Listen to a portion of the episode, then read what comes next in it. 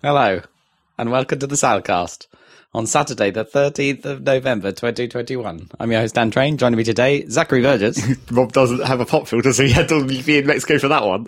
And Robert Kemp. I mean, do you think my teas? Yeah, were they sounded very poppy without, without going into the mic at all. poppy teas. That's good. it's, like gonna, it's like gonna be my new takeout joint. Like, come, come on down to Poppy Teas. we got we got all your favorite teas: Earl Grey, English breakfast, poppin' candy. You know, Poppy Tea special.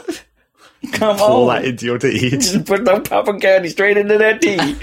You don't like that sugar? That sugar not sweet enough for you? Popping my Poppy Teas, poppin' candy. So Poppy Tea sells popcorn and tea Pop, popcorn and tea and poppin' candy. and pop and candy. Okay. And maybe just on the edges serves everything with Daddy's brown sauce. 'Cause, you know, Popper, Popper, Popper, Popper, Popper Daddy's brown sauce. What about, you know, actual poppies? and pops. poppy seeds. I mean, I guess it's the, we're slightly. Poppies. No, that's that's poppy seeds though. That's not poppy teas. They're our direct competitors. I ain't got time for poppy seed. it's still poppies. Poppy. And we only, uh, we only play '90s cheese. right. It's got to be poppy. You see. Right, I see. And if you bring in a pop shield. I mean, I mean, if we're going with everything that rhymes, yeah, it's got to be poppy cheese. poppy cheese at poppy teas. But poppy seeds right a bit down as well. I mean, is that is that going to be like the only? Yeah, is that going to be the only food we serve? Just bags of poppy seeds. and, and cheese, apparently. oh no, I was talking about. I was still on the music thing, like poppy cheese. But yeah, I suppose suppose we need to have some poppy cheese, actual poppy cheese, and Earl Grey tea. and Earl- and Earl Grey- all the teas, man, all the teas. You want your chai? Yeah, we got that shit. Lapsang Souchong. Oh, absolutely. Mint. Is it funny that like there's Mint loads of coffee shops and like drive-through even coffee shops that like, there's no like tea shops, although you get tea from the coffee shops, but mean, there's there no like tea the tea rooms. tea rooms, but there's no like I know what you mean. There's no there's like no like Twinings. Well, that's they make the tea, but there's no like Starbucks of tea. no. Because Starbucks just makes the tea as well. Yeah, I know. But, this is this is where Papa Teas comes in. yeah, poppy teas. Papa Teas. I'll sort that out for you. And the, they, Probably need to drop the American accent though. If it, if it's like, it is actually Well, I about was tea. wondering where that came from because it's like poppy, uh, popping popcorn chicken or something. Is Pop- that where it, like KFC Popcorn, style? chicken, pop, pop. What you mean, poppy seeds? Uh, Poppy seeds. yeah. Do you get poppy seeds at poppy teas? poppy seeds. Probably get your poppy seeds. Your Okay. popcorn chickens.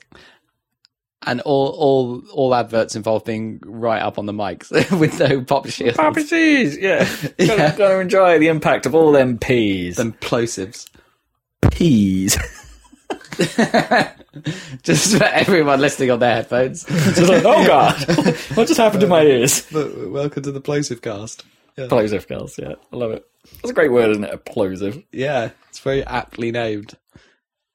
Is it? Or is it? Now we got to talk about the word explosive and Yeah. the relation to plosive. That's exactly what I was thinking. yeah. Here it comes, the standard podcast discussion. Well, it's like plosive then directional, right? Because it's like if explosive is out, implosive is in. Is plosive just sort of a vector of force? Just, right. like a rocket. Yeah, kinda. Rockets, they're not explosive. They're, plosive. They're plosive. Yeah. I don't know, they are kind of explosive. Well, it depends what you're talking about. If you're talking about the exhaust of the rocket, Yeah. that's mm. maybe plosive. Maybe, maybe plosive. Yeah. What else is there? That's what a rocket does, right? Well, I meant when it hits something it explodes. Oh, I see. like a like yeah, like a rocket in terms of weapon rather than a, a, Yes. a, a spacecraft. I guess the, the propellant on the rocker is on the rocket would be plosive, and then the actual impact is explosive. Yeah, Maybe. makes sense. And then if you load it with red matter, you get an implosive rocket that's plosively propelled. Red matter from Star Trek 2009. Yeah, that's right. okay, it was a, hang on. Or What's this a Minecraft. oh, red matter in Minecraft is that in, in I- that pull things in? I feel like, well, I don't know if you can actually I think there might be one mod that uses it like that, but there's it's it's used as like the final tier of matter compression in the stupid equivalent exchange. Like you go you go past dark matter and then you have red matter. Wow. Go beyond not being able to see it Yeah. to it being red. okay, that's quite dumb. Oh man, the uh, you the- get infrared matter.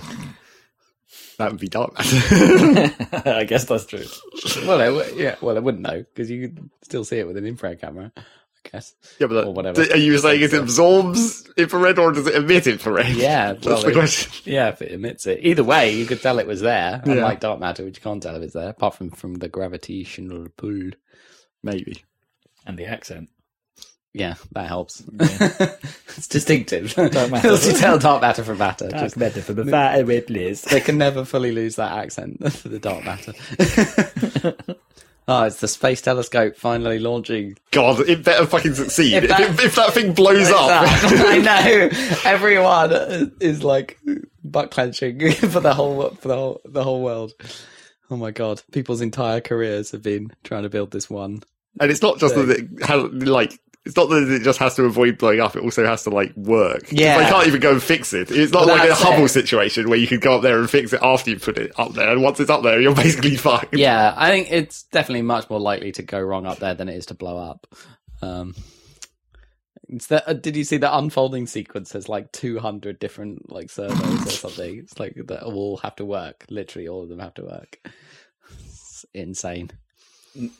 Wait, so like if one goes, it can't just like be dragged by the others. Yeah, I, well, presumably there's redundancy in in the You'd hope, system, but yeah. I mean, uh, well, I mean, I'm sure if it was possible to add redundancy, they would have added it. Given Mm. given how if if it doesn't work, they're screwed. Well, maybe. I don't know. It's like, how much more, how much more money would it cost to launch if you had too much redundancy? I don't know. I mean, who knows what if it doesn't work? I If don't, you add so much redundancy that you literally double the price, then don't bother. Because then you can just build another one if it doesn't work. uh, maybe. That's, that's, that's not a bad thought, is it? yeah. If it, if it literally doubles the cost, don't bother. Build two. I wonder Unless, how, unless there's always something that fails, in which case build two isn't going to work. so, like it's going to that Lagrange point, right? Yeah. whatever. But like, how busy can that place get? Like, presumably, you can put quite a few satellites in that Lagrange point. But if it was super precise, they'd be on top of each other, wouldn't they? Mm. well, it doesn't, it's like, it doesn't have to be that precise, is the whole idea. right. Yeah. Because Okay. you're actually orbiting like nothing, essentially. right. Yeah. Because you don't actually sit at the point, you orbit around the point. Yeah. Okay. The dead zone. Right. Okay. So there's space. Yeah. Still space up there for other other. And you're still going to need to use fuel regardless. So what? What is Lagrange?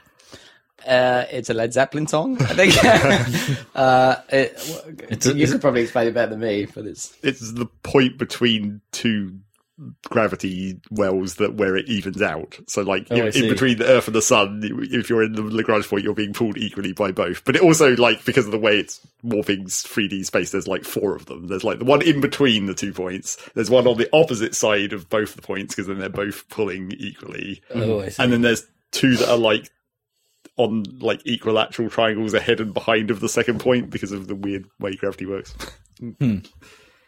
But basically, you can sit there almost perfectly still without using fuel if you're in that place. Except not really because you have to orbit it very slightly. Hmm. but that's good for a telescope, presumably. Well, I don't, I don't know if it's necessarily they're worried about the fuel or the orbital position as much as it's just like, I, are they using L uh, two? I think right. That's the one on the that's in line with the Earth and the Sun, but behind the Earth. Because then Right. you're not, you're never going to see the Earth or the Sun because you're basically facing outwards Yeah, away from to the, the see. Yeah. Yeah. But they still have to have a giant shield just to, Just to muffle all the shit spewing out of Earth from behind. yeah. and that seems to be the main thing, unfurling the shield, like from from the shape that it is in the in the in the rocket, yeah. Uh, making that because the mirror just un just just has two flaps right to slot into mirror shape, so that's quite straightforward. Yeah. I think, but it's it's just un it's just un deploying the the the sun shield thing. It seems to be the big the big difficulty. More or less difficult than a solar sail. Well, it basically is a It solar sail. kind of is, yeah. Well, not as Not intentionally, but more layers, but like uh, same yeah, not sort as of concept. Yeah, The big So- sheet. But if it's at Lagrange, it doesn't need to be pushed out. Right? No. It doesn't need to be li- literal sail. No, that's right. It shouldn't go anywhere. Hopefully, that'd be bad if it did. What are they planning to photograph with this thing? Everything. Everything. Everything. It's like a super Hubble, but in a different, presumably in a different wavelength range, isn't it? More of a radio telescope than the Hubble is. Mm. Yeah, it will be a massive deal. Mm, get some really good pictures from it. I hope it's a massive deal. Black Friday's coming. Yay! Get yourself a new space telescope. Yeah, get, get your space telescopes for cheap now. Come on down to Currys PC World. We got we got NASA satellites that fell from the sky. All the knockoff telescopes that didn't quite make it. We got, we got them. We picked them up. I also watched a little, another sea of random space things. I watched a video about the most, the company that's attempting to do like spin launching, where you just attach the payload it. onto the end of an arm and then, then just spin it and then just Huss huck it. it. It's like- so it's like, Oh, nice. chuck it straight up. the ultimate yeet. Yeah. yeah. Oh, that's so cool. So cool, but probably not actually viable. Uh, like, No. obviously, this company is all big marketing speak at the moment when Yeah. they're still in the test phase, but then don't, don't do they need to have some sort of barrel just to make sure it goes the right direction? now you time the release. That's what you get. Yeah, I know, but that's the part that sounds that's ultra slightly wrong. dangerous. Yeah. No, not really. Not more than a rocket launch in general. Maybe. I don't know. There's something what like with a rocket launch, you might be able to have some level of control after it's gone. Well, I mean, it's it doesn't throw it entirely into orbit. It has, still has to have an actual rocket part after the throwing part. Oh, okay. So Just the that's, throwing part gets through the dense atmosphere and you know the main area you'd use all the rocket fuel. and, But then, isn't and it- then there's some actual flight later. Yeah, I mean, I know a rocket launch is pretty violent, but surely it's it's all about the satellite not getting squashed while it's spinning around. oh yes, that is the problem with the Yeah. spin launch. It, it gives a it gives a ridiculous amount of g-force, but Mm. supposedly it's actually fine because of the way it spins up to speed gradually. It's not like a shock g-force; it's like a continuous g-force. Yeah. And apparently they've tested it like you could just put a smartphone in there and it will survive like five thousand Gs. Oh, really? okay. Is that true? supposedly, Freaking heck. just because it's applied very gradually rather than instantly. Yeah, how much like I suppose if it's five thousand Gs, is that actually five thousand Gs pressing on important bits of the phone? like you know, five thousand Gs pressing right in the middle of the screen is probably going to be bad. Yes. But- It's not Evenly. point, lo- But point yeah. loading. Surely it would get flattened. like, Well, presumably there is some structural requirement for this kind of thing. hmm, interesting. I mean, I guess they're not. Yeah, if you mount it right inside the thing, and the, yeah, as you say, and the G is all pushing in the right direction, you're not going to get the uh, the phone, the classic phone bend. No, No. That seems to be the worst problem with phone construction. but supposedly the biggest problem with this system, well, there's two things. Firstly, you have to spin it in a vacuum. So you have to have a giant ass vacuum chamber Right. that has the whole spinning arm and payload in, and it has to have like basically a sheet over the exit so that it can puncture its way out. Because you have to keep the vacuum in, but you also have to get the rocket out. Right. Yeah. that's- so that's you just have to have like a destructible doorway that Yeah, it blasts out of. Yeah, because surely all the, you can't just open it at the last second because all the pressure that comes in is going to bone up your. Well, that too, because uh, like the moment all the atmosphere goes back in there, you've got this thing that's spinning incredibly fast. It's going to get very hot, mm, Yeah. and then obviously the other problem is as soon as you release the rocket, you've completely changed the weight distribution. So yeah. you're going to either destroy the arm or like you're going to have to like basically chuck a ballast downwards at the same time, to, hmm. to- so you have a per- perfect counterbalance. You need like a trebuchet kind of action, like that you where it's Yeah, but then you the can't, end of the you can't really spin that up. No, it's true. You just you, you need well, basically you need a sort of rail gun that circumnavigates. Well, or you just make a railgun. Yeah, I mean, that's, yeah, oh, yeah. that's how you solve this problem. Sure, yeah, but- yeah, but but the idea one is like trebuchet action. You just go all the way around the globe and then fire it out the other end, and then but then you can accelerate nice and slowly. I don't think you'd need one that long. But you'd want one, wouldn't you? it's like that. that Snowpiercer. That's what it was ready for. yeah. Well, that that I'm just thinking it's like it could be that terrible Total Recall remake. Well, not that terrible, but kind of odd Total Recall remake where they just cut a hole through the middle of the earth, and that was that was the commuter route. Just- that's kind of the weird the weird thing about that. Um, oh, what's his face? Irish guy was in in Bruges. Um, yeah, That guy. also in the what is it the Fantastic Beasts stuff. Um, Colin something. yes, that's it. Uh, Col- Colin, Colin, no Irishman. I, I can't. Sorry, I can't, I can't remember. It's not Firth. I want to say Firth. Anyway, um, that'd be a very different film. Yeah, they, they just they just basically have a, like a hole through the center of the Earth, and that's how they commute between like safe parts of the planet or something. They just go through the middle. Right. Doesn't it's- seem sensible. I mean, it would work, but it'd be impossible to build. Yeah. yeah. So yeah, you need need one of those. Yeah, but that doesn't actually wouldn't- gain you any it- speed. No, it though. wouldn't work That's until the you come, problem. out- come out the other end exactly as you start. yeah. Not for launching to space. It's only for travelling along the Earth. Not if it was a rail gun all the way through the middle. Yeah, but then you'd be then you would then it wouldn't actually be any benefit to building it like that. You might as well build it on the surface because you're not actually gaining anything from going through the middle. Just be straight. And it doesn't have to be straight. it wouldn't be in the way. I mean, surely with the slingy thing, like when it actually does launch, like you'd have to be really careful because surely when it's spinning, all the pressure is outwards, right, from the direction of the spin. And then when it eventually flings it, isn't that going to just suddenly shift? And is that the bigger problem? Well, that's what I like, just said. You have to. Like, it's, it's going to unbalance it as soon Yeah, as you it's, it's still a shock G in some ways. well, not like- for the rocket, really, but for the arm. But that's why, you know, like I said, there's ways to solve that. Like, But it would hit the atmosphere immediately out of the vacuum. But that's what I mean. It isn't Both a shock true. G for the thing because it changes from being. It sort of does a ninety degree like change, doesn't it? In like in where the actual pressure is because it'll be pressing down on you from the atmosphere. yeah, but it's not actually an than- acceleration at that point, is it? No, no, no, it won't be. But it'll. You're not accelerating any more speed. You're just suddenly not being pulled inwards, No, essentially. no if, if anything, it's a deceleration. But you would be hitting the thickest part of the atmosphere at the very high speed compared to a normal rocket. I mean, that's why you have aerodynamics. right, yeah. yeah. And presumably hypersonic aerodynamics in this case. Yeah, but usually a hypersonic plane is designed to fly pretty high before it gets hypersonic. Yeah. would. Thin atmosphere. I mean, it's not like you can't shoot a bullet out of a gun. That's true. that's true. That, that's fair. Yeah. For very tiny payloads, just shoot the sky. Yeah. I suppose it works with artillery and stuff as well. Hmm. Space. Space news. Space. Talking about, talking about that space news, I saw that Dune. Dune. Yeah. that- which I've already spoken to Dan about. There's a little bit outside of cast, and I'm trying to solidify my thoughts into some kind of podcast friendly manner. Yeah. Not sure I can. It's just So sort of- basically, it's too average to have an opinion on. I mean, kinda. It's like it. It's tearing me apart, Lisa. It's it's sort of like uh, there are definitely there's a lot of elements I really like about it, but there's like because it has that Villeneuve style, man. It's like it's just oozing with it, and that that Yeah, hand, it's very much his style. that hands Hans Zimmer score that goes along with it. Hoo-wee.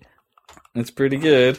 Although we did have some complaints about the sound balance in places. Like it seemed like the maybe that was just the the cinema I was in, but like uh, Zimmer did overpower some dialogue in plots in Right. places. Yeah. I mean, he's want to do that, isn't he? Yeah. And it was just like, okay, that's kind of not quite sure I caught what was happening there, but I think I caught it well enough. Well, Quite on the Um, Nolan level of not being able to hear what else going on. but yeah. exactly. Um, and the sound design for the voice was cool, and the, Yeah, that was cool. um, some That of the just some of the general background percussion was kind of neat, you know, and stuff like that. Yeah, it's a decent, decent score, Yeah. and the visuals are you, you get you do get. I found myself swept along by all of that in a sort of hypnotic state. Mm. I think that's the idea, isn't it? Yeah. but not necessarily engaging with anything else about the film. I think, like, Right. I kind of wanted to be interested. And I guess that was the thing. I was in, yeah. I guess I was more interested than entertained. That's actually probably the way to put it. Right, like, there- there's a there's, there's quite a bit going on here. There's stuff, there's stuff bubbling, but it's never really explored all that much. And then stuff just sort of happens in the middle of it, and that's never really explored that much. Like things just sort of go wrong, but like or Yeah. the situation doesn't go quite to plan and it's never really explained why or who or how and it's like so you're left kind of going well that's all the interesting stuff and none of that's here and it's um so you, and and and of course as you as it wasn't really advertised, I suppose. But if you're in the know, you knew this was going to be the first of a two-parter Yeah, it does uh, say Dune Part One right at the right top. at the start, but it wasn't Yeah. advertised that way, right? Mm. None of none of the um, trailers or none of the um, marketing was pushing this as a two-parter film.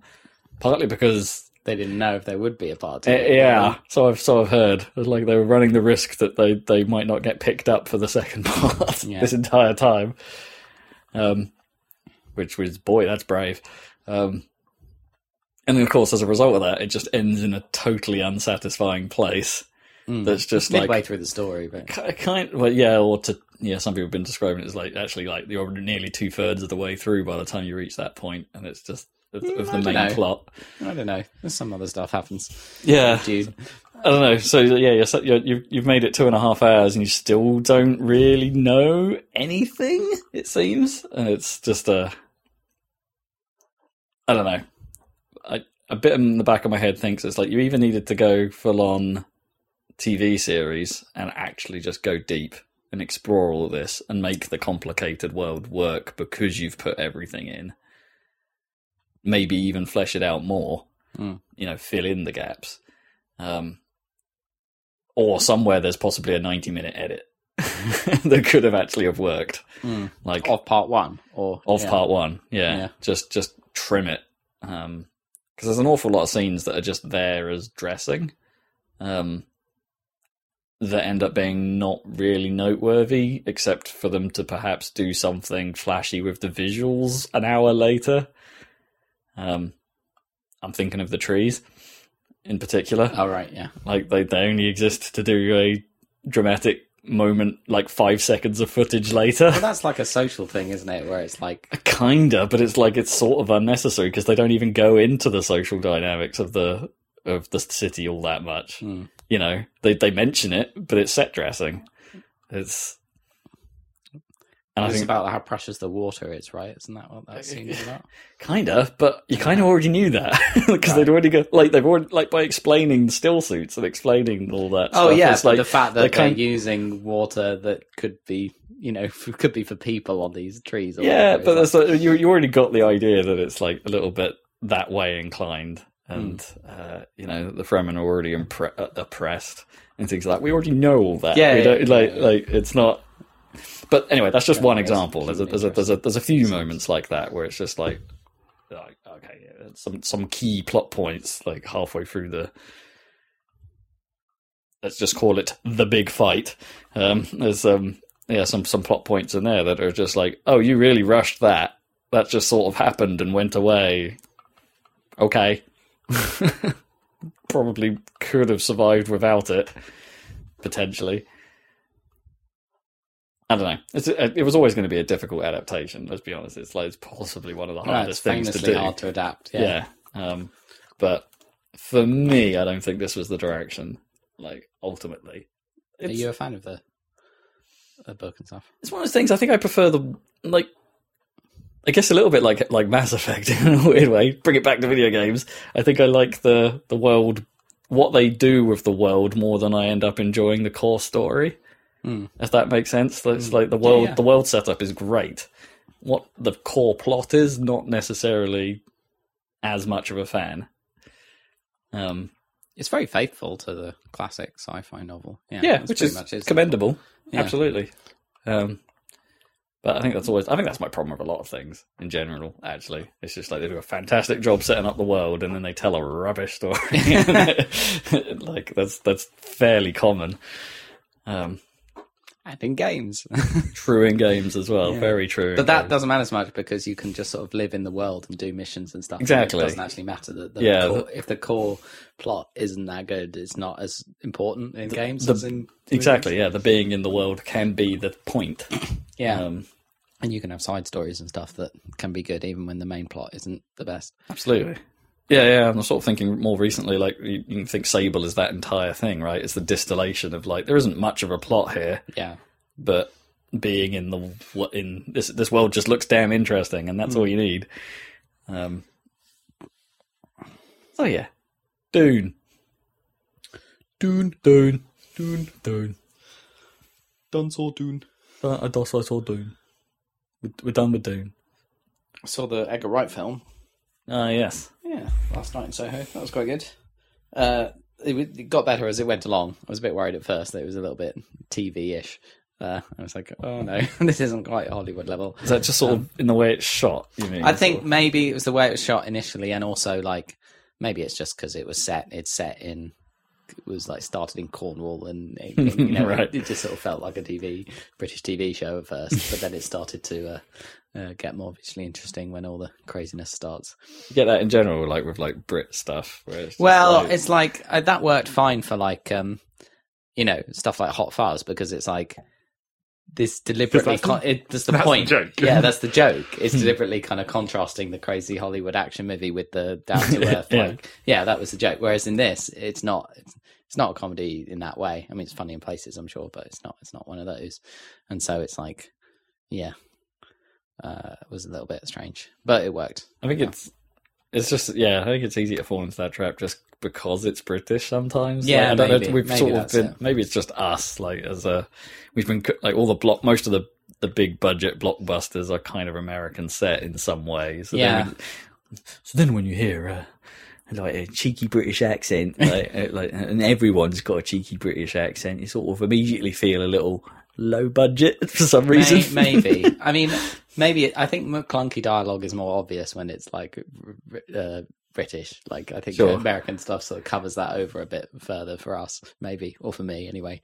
Uh, but you know, anyway, or maybe it's the American cheese that you miss. I don't know. yeah. um, but yeah, I recommend seeing it. It was good. It's got. It's got. Um, I always. It's like Game of Thrones. I come for like the old. Uh, uh, the old English actors who happen to be in it. Like this one's got Terence Stamp in it and Diana Rigg. And Diana Rigg was in um, must been her last film because she died sadly, but um, she was in Game of one of the best things in Game of Thrones as well. Uh, yeah, I saw that they did, they did the, the I saw the trailer for the new Kingsman film, like the King's Man. oh yeah. Actually, looked pretty good. I I haven't I was seen the second. uh, the second. How many other have there been? There's been two, Two so yeah, I haven't seen the second one. Second is probably slightly more absurd than the first. Right, Which is I mean, saying something. pretty ridiculous. Yeah. Yeah, That's so weird tonally that first film. Oh yeah, It's so weird. And then just a random anal sex joke at the end. Yeah. like, it's like, Yeah. is that necessary? yeah. Uh, yeah. I, uh, uh, yeah, that in that respect, maybe they get uh, the second one does a better job in not doing Right. that. Um, but yeah, no, I thought it was quite. It looked quite good. Also, Ralph Fiennes, you know, doing like he's he's, he's no longer he's just trading M for some other M, Right, right, right, right. comedy M. Yeah. That looked alright. Uh, but I'm all about that Matrix next, obviously. Yeah. Obviously, Who knows? I mean, like like we say, I thought that trailer was surprisingly intriguing. yeah. But it could be pants, but it could be good. Who knows? Cast recommendation preview. It could be preview, pants. preview result. I mean, it. I, I'm not convinced that it. uh, Well, you know, there is hope that it won't be pants based on that trailer. Whereas the other the other things you like, you see the trailer, you're like confirmed pants. don't, don't need to watch. Yeah. Yeah. The more I've thought about that Uncharted trailer, Uh, yeah. the less the less it sits well. Is that midday or midnight? Uh, neither. neither, neither. Alexa. It's given up. Yeah. confirmed pants. confirmed, confirmed pants. It's, it's confirmed pants at any time of the day. Yeah. midday or midnight? Alexa, stop. Whatever it is you're doing, stop. There we go. little, inter- little interruption.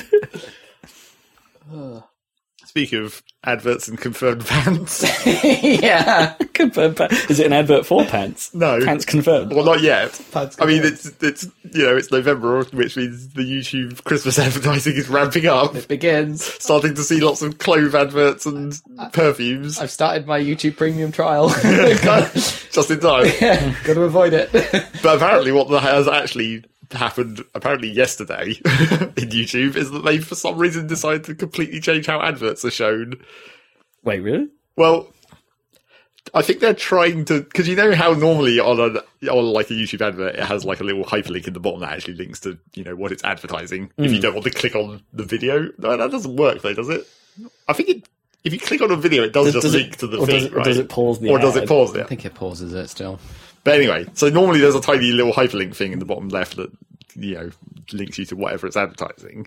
But now they seem to have decided that that wasn't enough. So now what you get is half the screen has the advert in a tiny window. So it's like it's the same aspect ratio but compressed down to fit in half the screen so there's just black bars and the other half of the screen has like the text part with like the click here The to ad, go to the right. so it's just like why? Who thought that was a good design?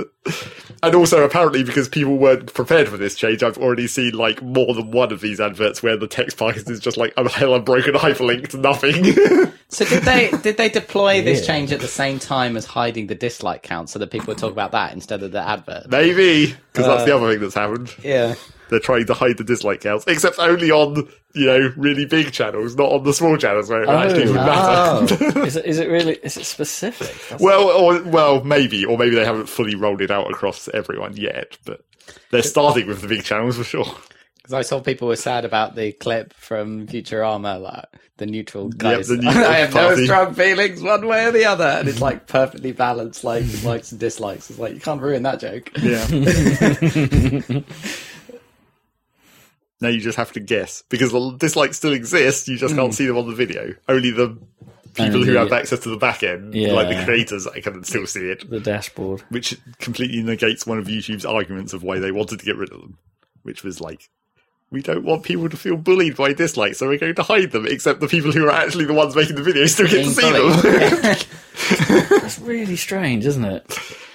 Because surely, if someone posted a video that was bullying, right, like an opinion piece or something that was bullying someone potentially, surely that would just get liked by all the assholes, right? And, Oh, then- yes, and that's- that's and that's the visible bit. so it's. I don't, yeah, I do not understand that reasoning at all. Is, it, is, it just, is it just because like people see it and go like, uh, do you reckon there's like a sheep mentality Well, when yes, it comes to there's some amount of dogpiling aspects Yeah. to it, where it's like once it starts rolling into downvotes, they just get piled on. But like, that's must- not a good enough reason. I must downvote this because of social pressure. But like the Reddit downvote system, like it actually uh, is important on like what appears in the feed, right? Yeah. Like the YouTube, does, does it matter that much? no, No- well, it well, nobody really mattered- knows. Well, supposedly it hasn't mattered for ages because according to the YouTube algorithm, likes and dislikes are exactly the same. It's just Right. engagement. Oh wow. Okay. so if like if if people hit so if Yeah. people hit that Yeah. dislike button, it actually boosts it. Interesting. Yeah. Boost it. So it all sucks. And like, I mean, if dislikes get turned off and people have comments turned on, that's going- just going to fuck up the comment sections even more than they already are. Because now you won't just people who just uh, have people just disliking and going on their way. Everyone will have to type a comment in order to, To say- display- to express their dislike. yeah, to say I confirm my disliking publicly. That's great. More drama for internet comment etiquette, Erik. But YouTube comments suck so much. Yeah, they do. exactly. yeah, but not in a fun way. They just suck. You don't have to read them. Well, yes, but that's the whole problem. And that's why, like, if I was the person who wanted feedback on something, I'd much rather have just likes and dislikes than having to read comments. Mm, right. Yeah. but then at least you're the creator and you still have that well, yeah, yes. For now. for now. Yeah. Does it only become positive engagement, do you think? Like they just they just get rid of dislike completely. But did they try that once before? Actually, like uh, like, Well, they or, already. or was that or was that something Facebook did? Someone did that. Didn't yeah, they? they, Where they, got rid of them on. I think it was Facebook, right? They got Yeah, rid of they- dislikes, and it's only like. flag is the only thing you Yeah. can do in the negative. To be like, this is inappropriate. But they'd already hidden the number of dislikes on comments in YouTube. So you can see how many likes a comment has. You can't see how many dislikes it has. But there is still a dislike button there. But I don't know if those dislikes are even tracked because that's not linked to like the creator of the video, unless you can see that on the on the comments page on the creator back end of the video. Like you could maybe you can see the dislikes of the comments on your video. Maybe I don't even know. I don't even know. But yeah, obviously YouTube's bullshit reasoning is bullshit. All they're really doing is trying to not piss off the big companies who get- dogpiled a lot, hmm. such as Nintendo, for example, in their last couple of videos. Where, Right. where the pricing of the expansion pass is like probably one of the most downvoted videos Nintendo's ever had. It's the most disliked video on YouTube. Apparently. Well, Yeah. by ratio at least. Is it? Like, is that how, Or- is or that is how it it- worked out, or is it just raw clicks? Oh, I don't think it's raw clicks. It's not got nearly enough views for that. Surely not. Yeah. But that's the headline that we saw, was it? Mm, that it's the most disliked. Can't on- be right. No, I, I don't think so. I'd believe it if it. Well, um, Maybe most disliked of the year, as if that's a yeah, thing. that would make more sense. if, if there's a way of tracking it that way. Or most disliked of Nintendo's YouTube. Well, that could that could That's well probably be it. definitely true. Yeah. And uh segue into news, Nintendo have responded to the, to that as yeah, we're working on improving Switch Online. Really? That's that's all they've said. I mean, that's what all they've said every time for the Yeah. last three or four years that Yeah. it's been shit continuously since launch. at least at the okay, at least prior to expansion pass, I kind of got why they might want to start charging for online play, especially if it means run the, running the cost of servers for games like Splatoon and Animal Crossing and Smash, and it's like and Mario Kart, and it's like okay, so you you've got to get money to keep the servers running somewhere. I kind of get it. Xbox does it, PlayStation does it but not necessarily for their own services, which is kind of, you know, again, that's probably a slight point for this. It's not like they give Fortnite money for, like, oh, you need, oh, no, free play, so it doesn't count, but it's not like they gave, uh, like Rocket League money for being like It's also free play. it is now, but when it when it was when it was first released, you know what I mean? To say like, oh, you need a because you're you've released a game where you need the like gold subscription to play. It's like, oh, maybe some of that gold money should go towards your server costs. It's not. It's not like it was that. Hmm. But you know, I, I guess I, I kind of forgive Nintendo for introducing the pass for that reason alone. I guess because I cared about Nintendo's own games. Um, but the expansion, the expansion, the expansion pass is just just. There's no justification for that. There is none. Like for the amount of money it costs, there is none. So it's just, and that, and we didn't talk about it last time, but that that N64 emulation, it's, it's, it's no good. Mm, didn't we talk about that last time? No, we, we we actually skipped over it. We mentioned it before the podcast between us, but didn't actually end up talking about it. I mean, it's not like there's anything to say. No, it's just bad. Although apparently it's mainly just Ocarina of Time that's bad. The other ones aren't nearly as bad. Somehow. I think I saw. Yeah, Ocarina's the one that's been doing the rounds because, like, the the fog, the the classic N64 fog is kind of crucial to how that game looks, Sure. and they didn't do that right. So I can I can possibly see that for other games that's less of an issue. Um, but that wasn't the only problem, right? People are worried, complaining about the input lag being an issue. Like the emulator's actually fairly laggy um, compared to existing solutions. And the slightly odd thing that Nintendo have been good at this before. I mean, that's that's the weird thing, Right, right? yeah. Nintendo have been good at emulating N64 themselves in the past. yeah. And in fact, they kind of always have been good at it until now. Hmm. Like Virtual Console was fine comparatively. It had a few issues, but not too bad. Those uh, I don't, I'm not sure how those um we we may have touched on this before at this bit, but like how those GameCube variants ran. Like were they emulated or were they actually um, What variants? um of Ocarina of Time? Right? Oh, Those, those. um, yeah, yeah, yeah. I had that. I played it through on that. That was. I remember that being fine Mm. um, at the time. But yeah, like how were they done? Were they actually emulated, or were they just like a code port at that Hmm. point to GameCube? Um, I'm sure I had two different discs. One of them only had Ocarina, but had like Master Quest on it, Mm. and the other one had, I think, Majora's Mask. I think they're both here. Right. Okay. I think they're both in upstairs. Yeah. Um,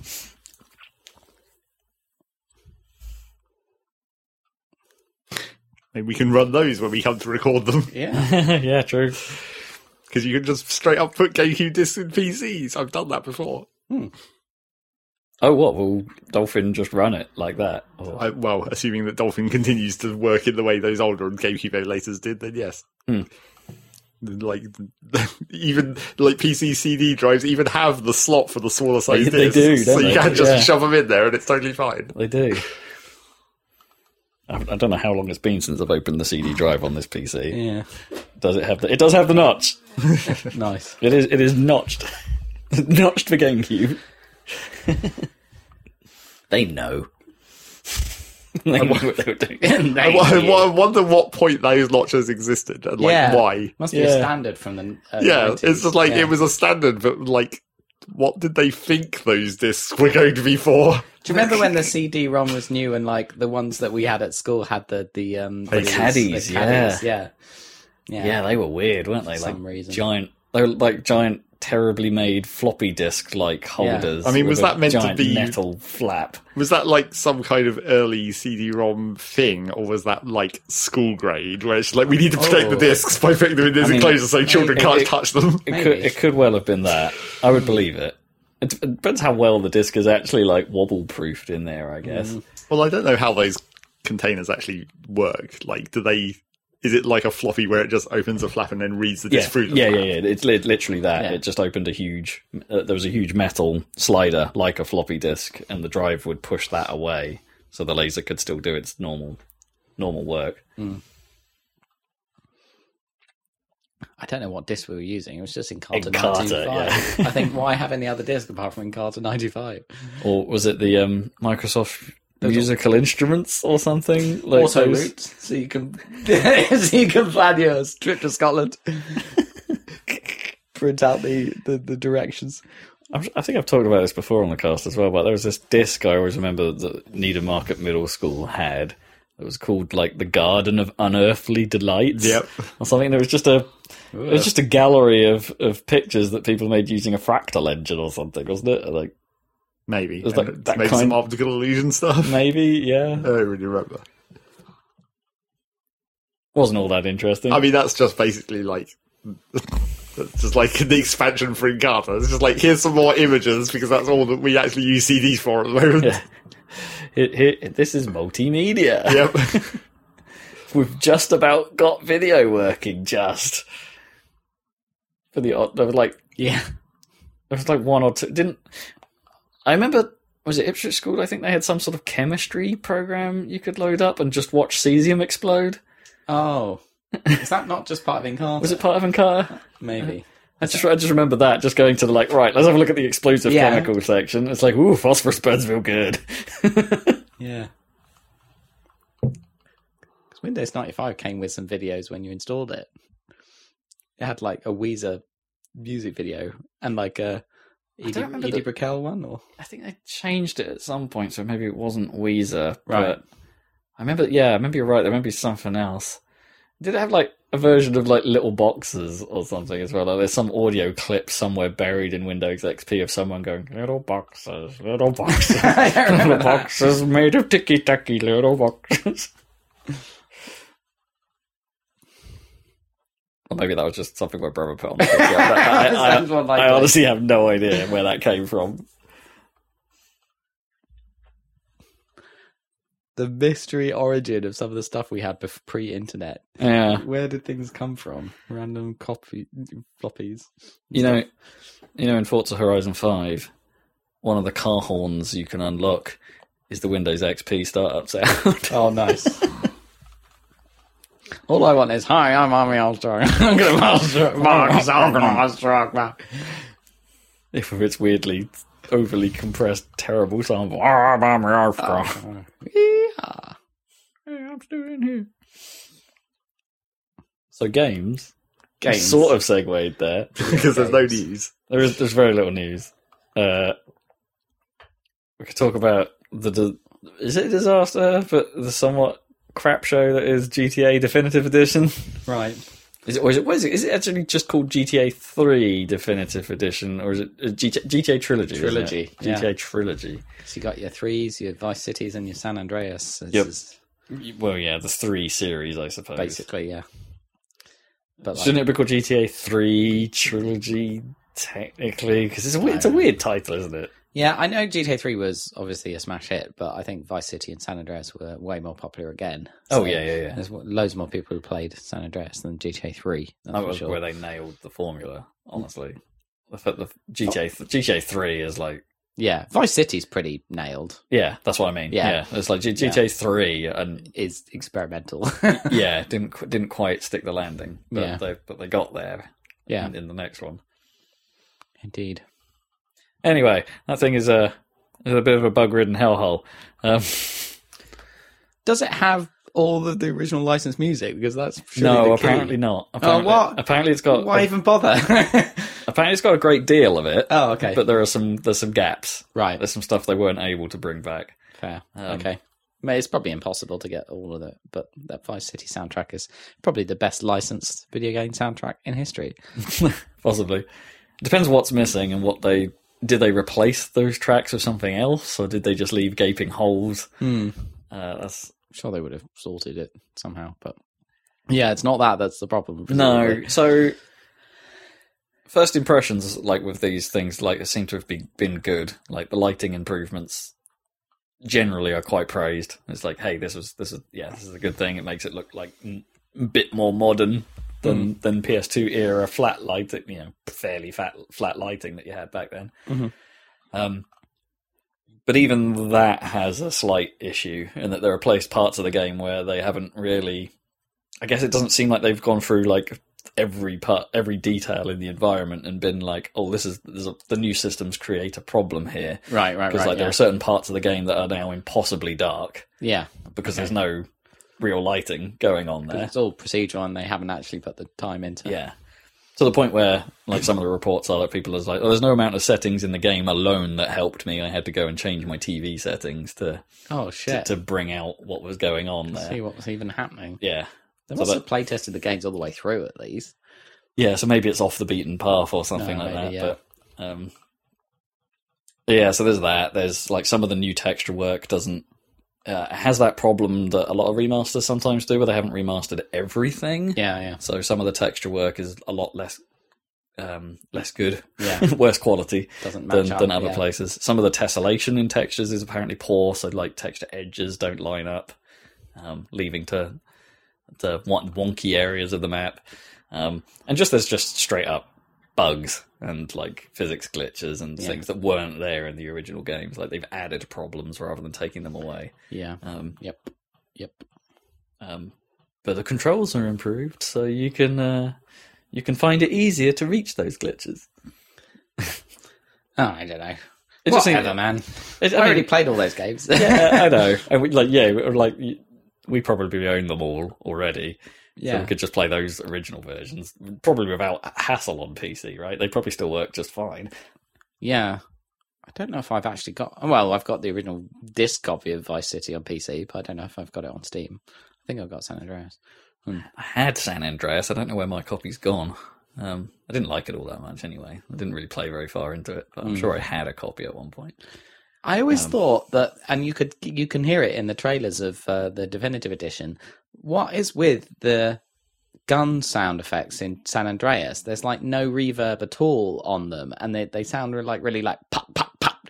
And I've never understood why. And no one seems to, no one else seems to talk about how they sound terrible. And they don't Huh. sound like guns because they, there's no boom to them at all. They're just like pop pop pop pop. And it's like that's really weird were for they- like a big budget game with lots Yeah, of gun. were they like gunplay. recorded from a distance or something, which is how they sound at a distance? You don't really get Maybe the echo, it's but- accurate, but I mean, it didn't. It just sounds doesn't sound like any other game to me, and it just sounds really shit. I always thought it sounded bad. It, it sounds fine in, in in like modern GTA games, and, and also in, I even in previous little, ones. like the, the the first pass at MCC Reach's guns, which was just like Yeah. weirdly washed out and awful. Maybe it's just me, but I just I don't know. It just didn't work for Oh, me uh, at yeah, I'll have to go have a list of those. I don't really remember that. But Yeah, they hadn't really got. I mean, sound balance was still all over the place in games then, anyway. But sure, like, yeah, yeah. Yeah, GTA. So maybe hold off on that. Uh, well, in fact, you, you're forced to hold off on it, right? Because On GTA, right GTA have stopped selling it. I think I they'll mean, come Rockstar back. have stopped selling They'll it. come back shortly, I'm sure. But, Yeah. uh, uh, yeah, a bit embarrassing. But it's just a weird, like the business decision there, we talk like this is slightly odd as well, isn't it? So it's uh, the conversions were all done by Grove Street Games, who have a history of working with uh, San Andreas in the past because they ported it to mobile, Mm. And that was a, a hellhole. How are you Uh, even supposed to play that game on a touch? I mean, like, badly, I guess. Maybe you plug a controller in. Yeah, I guess so. um, to your iPad. Um, and so that wasn't particularly well received anyway. So somehow the same team got brought back to do this, and they've done it all badly again. Hmm. It's like the only thing I can think of there is that point one, Rockstar don't care because people are probably going to buy it regardless of its quality. I But then, guess. but then that's very much a not Rockstar attitude to have, isn't it? Yeah. It's like it feels like some business guy said it rather than It depends like, rather happening. than Houser or whoever is in command of Rockstar Well, these one of them one left, of them is gone. they? Yeah. Yeah. Um, but yeah, I don't know because it's like they must just. Presumably, the, the the the true Rockstar is just hyper focused on the ultra secret project that they're working on, which presumably is GTA. But like the same thing would have been true before Red Dead Redemption Two came out. It's like hmm. they just keep re-releasing stuff, and I suppose there's a whole division probably working on GTA Online or whatever. But it's like that there's there's it seems like there's a corporate side that is just milking their massive cash cows as much as possible and then the rest of the team are just in in secret mode like working on the giant game for for how long 10 years maybe Yeah, yeah. in the terms of their cycle now probably um when would they have started on GTA 6 I mean, who knows, right? How, how long will they work? At, I mean, there's a good. How much of the team, the core team, have just been on Red Dead, on, uh, not Red Dead Online, GTA Online, before Right. shifting over to six? because they must have split between GTA Online and Red Dead 2. I think they worked because the original Red Dead was Star San Diego, but I think Red Dead 2 was more of a everyone in the world kind of Yeah, every team had to come together Yeah. for that one. So apart from the GTA Online team, Yeah, but then presumably, presumably they're doing Grand Theft Auto, but who knows? how long will it take to Um, make? Yeah, well, it's still a little ways off. I would have thought Yeah, they'll announce it at least a year before it comes out.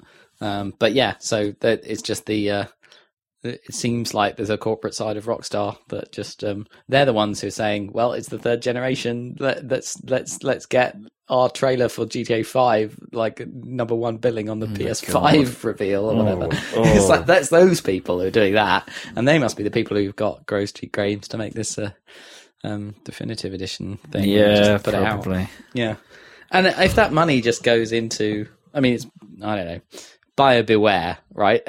Hmm. Because if that money just goes into development of the giant new thing that the, the people are working on, then uh, I can't be short of cash. Come on, it's I No know. one is short of cash ever. That's, the, the whole point of remakes isn't that they're running out of money; it's that they just want more. That's why everyone's doing it. Yeah, well, there you go. So maybe maybe more money for less effort. Except in the case of like perhaps the smaller studios that sometimes a remaster happens as an attempt to gauge interest in revisiting the IP. I mean that is a thing, but it doesn't often happen with smaller studios and projects. I guess like that that approach happens to big things still. I don't know how much I'd recommend those GTA games today. We wouldn't have had Crash Four without uh, the Crash Bandicoot remaster, for instance. I don't know about that. Like it seems more like they the, the remaster was a tech thing rather than an enthusiasm thing. Maybe it was quite it was quite a long time before Crash Four, but yeah, you might be right. You might be right. Some of these things we we just won't know, right? We'll never know. But that argument comes up every now and then. That it's just like, oh yeah, they're gauging interest for a sequel. Hmm. That reminds me of a bit of, I guess, news. Something that I saw a trailer for. Going back slightly, but I saw there was a not really even a trailer. It's a very much a teaser of a new SteamWorld game, Oh yes, yeah. which I've already forgotten the name of. It's SteamWorld something because that's what those games are all called. You told me Headhunter, that's what it's called.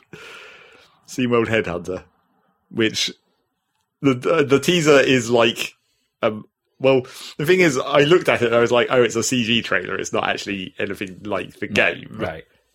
Mainly because it's fully 3D, and I was like, that's weird. But apparently, this game might actually be like that. Oh okay. It's a, s- the description says it's a third-person open-world co-op adventure okay. which I'm like, oh, well, okay, weird. And but the the headhunter part of it seems to be they're stealing they're stealing that idea from that game that people really didn't care about back in the day, whatever it was called, Headlander. That- Oh, where you- yeah. you, detach the heads and then steal the Oh, bodies. yeah. But with these robots, I guess that makes more sense. Yeah.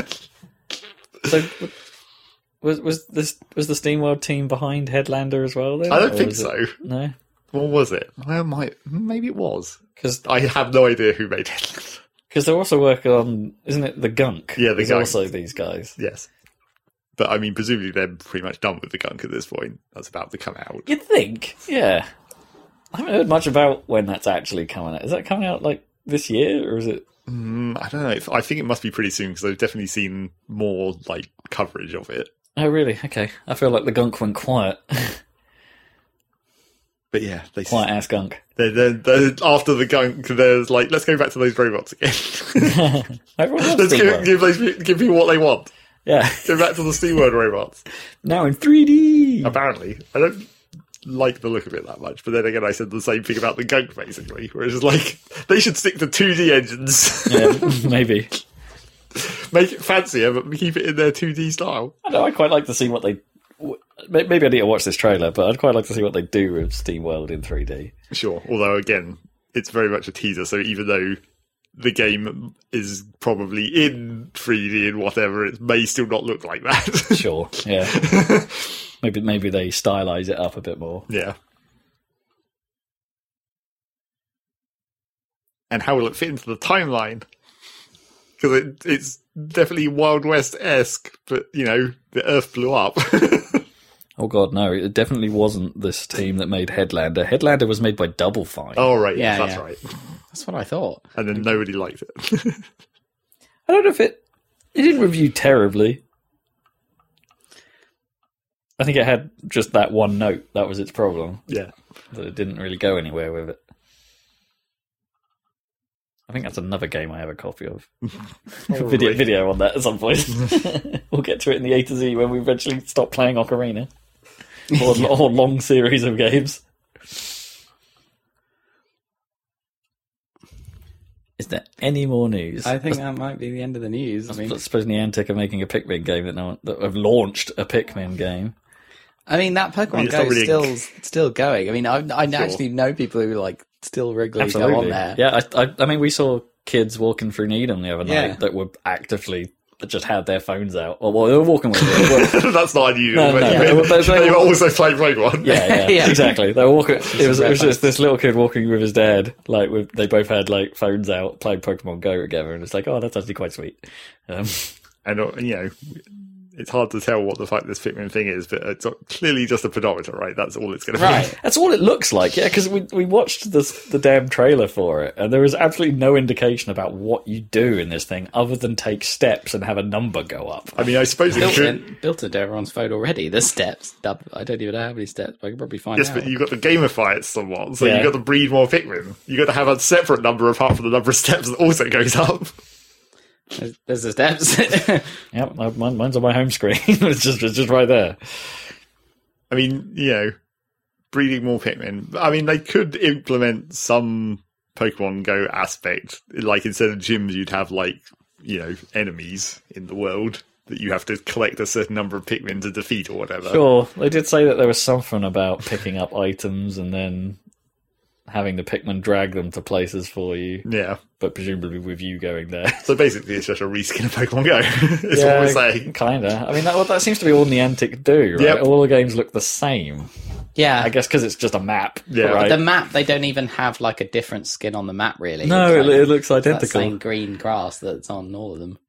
But I guess the uh, the, the the the other side of the coin with Niantic is they're shutting down that Harry Potter game already. Thank God.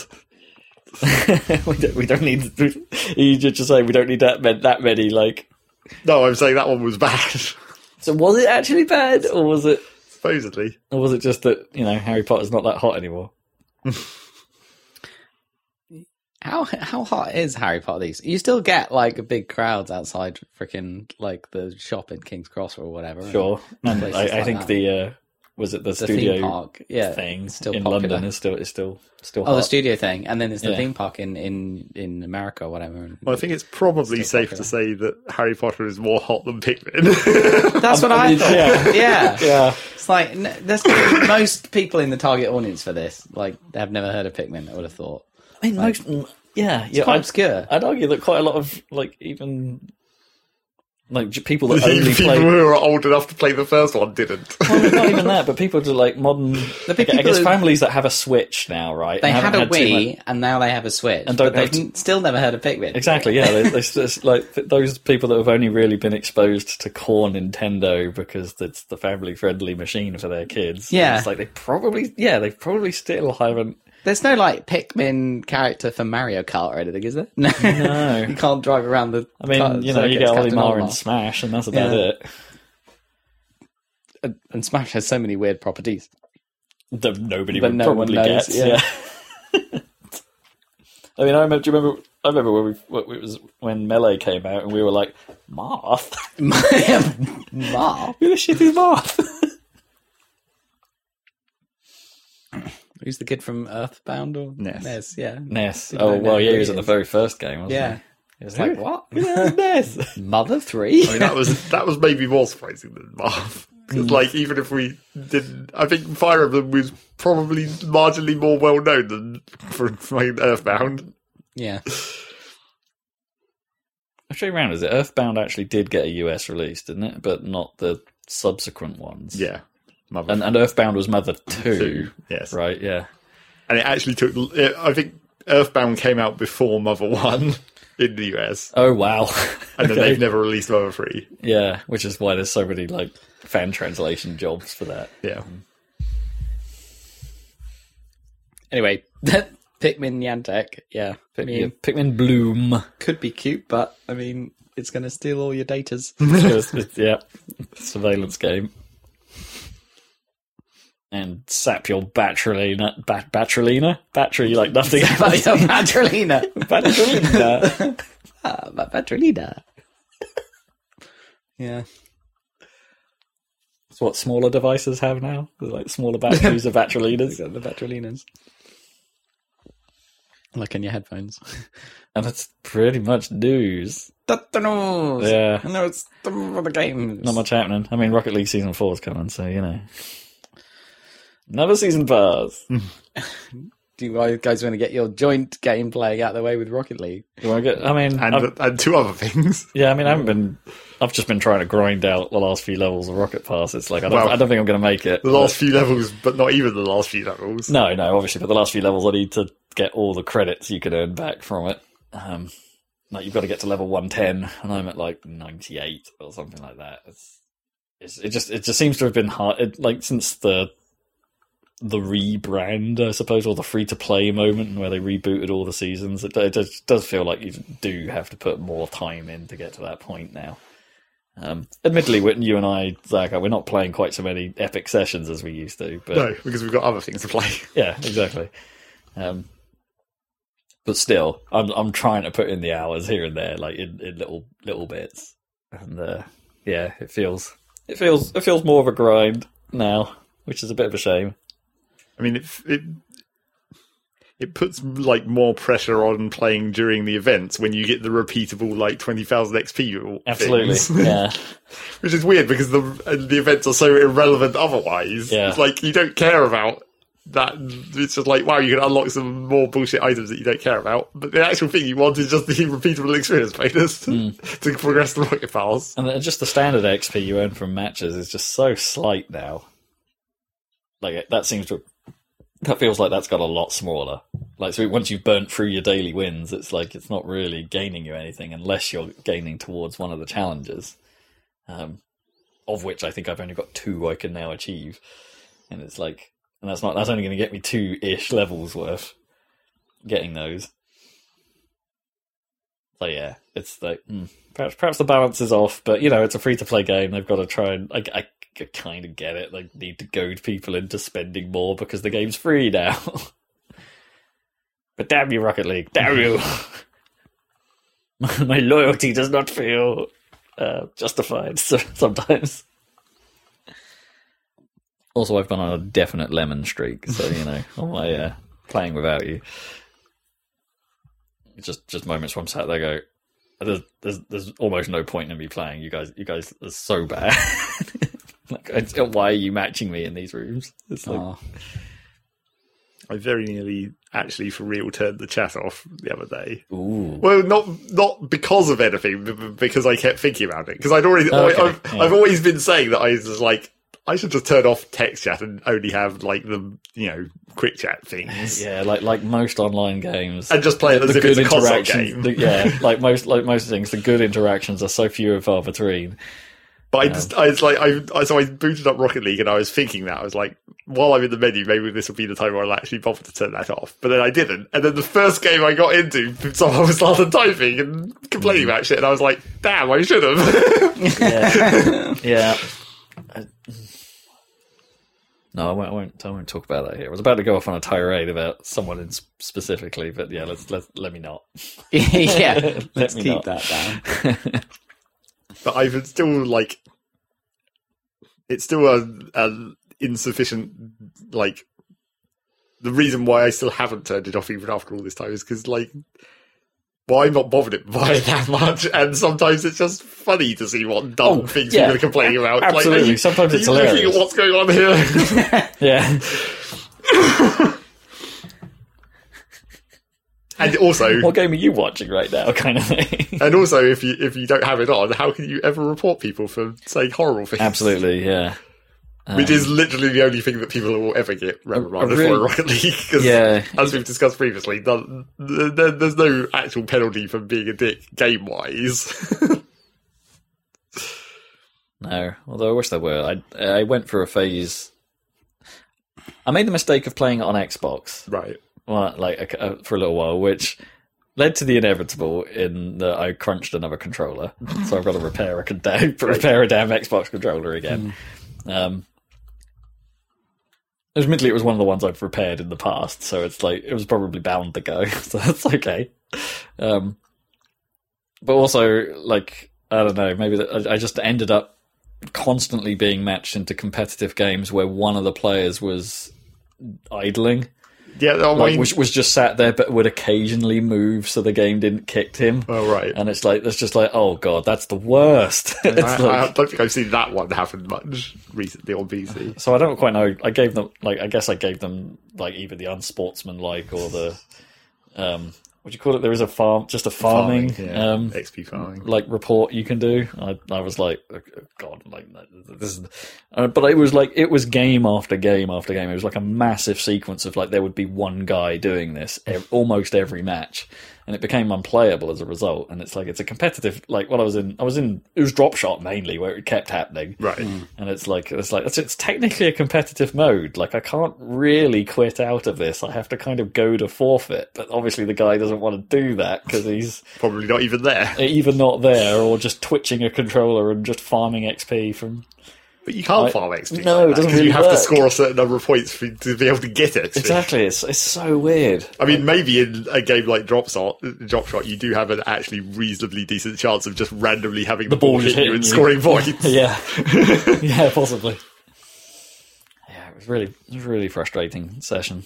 I don't think I've seen that. But like, the thing that what I always find is that just like I don't know why, but when you start when you join and start a game, it's almost always the console players who are one of them is just randomly AFK at the start of the game. It's like, why is that Yeah. a console thing? Why is that just something that I mean? I guess consoles are when you're at a PC, you're slightly more directly engaged. I guess, Or than- more more likely to be isolated, I guess. yeah, less distracted. Just because of where the PC would be, I guess, in most people's houses. But it's always the goddamn console players who are AFK at the start of the game. It's like, why? Pay attention. Concentrate. Yep. That was Rocket League. I'm quite, I'm, I don't know. I'm quite. Uh, the season four is like got, is cosmic themed, so spacey stuff. They Which say is probably a slightly better theme than the Wild than West. what they one. did with Wild West. Yeah, there wasn't too. Wild West wasn't too in, like they they ran out of ideas and started just chucking you the inverted stuff early, right? like that was Well, the thing about the Wild West is, like. I don't think they actually committed hard enough to the Wild West. Mm, Like, Yeah. this is just like, here's a random other crap. And I, I did eventually work out what they were going for with like the chrono boost and and certain What, like Back to the Future Three? Yeah, because it was like once you see the like, oh, it's the chrono boost and that the like Wild West hat with the cape, like in, Right, yeah. in, like in Back to the Future. I was like, classic, oh, like a classic sort of poncho. yeah, the poncho style cape. I was like, oh, I get it now, but that's still not like, that's not good. Yeah, they're fine.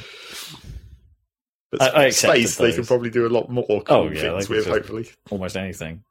It will mean, hopefully, it'll mean more bright colors. So many crazy colors. Hopefully, there'll be more than one goal explosion this time, Yeah, and not that, not just pew pew. and not just giant hands. Yeah, more giant. That is their current trend, isn't it? That I just is like it's just massive cartoon Mickey Mouse hands doing something. yeah, Like, be more imaginative.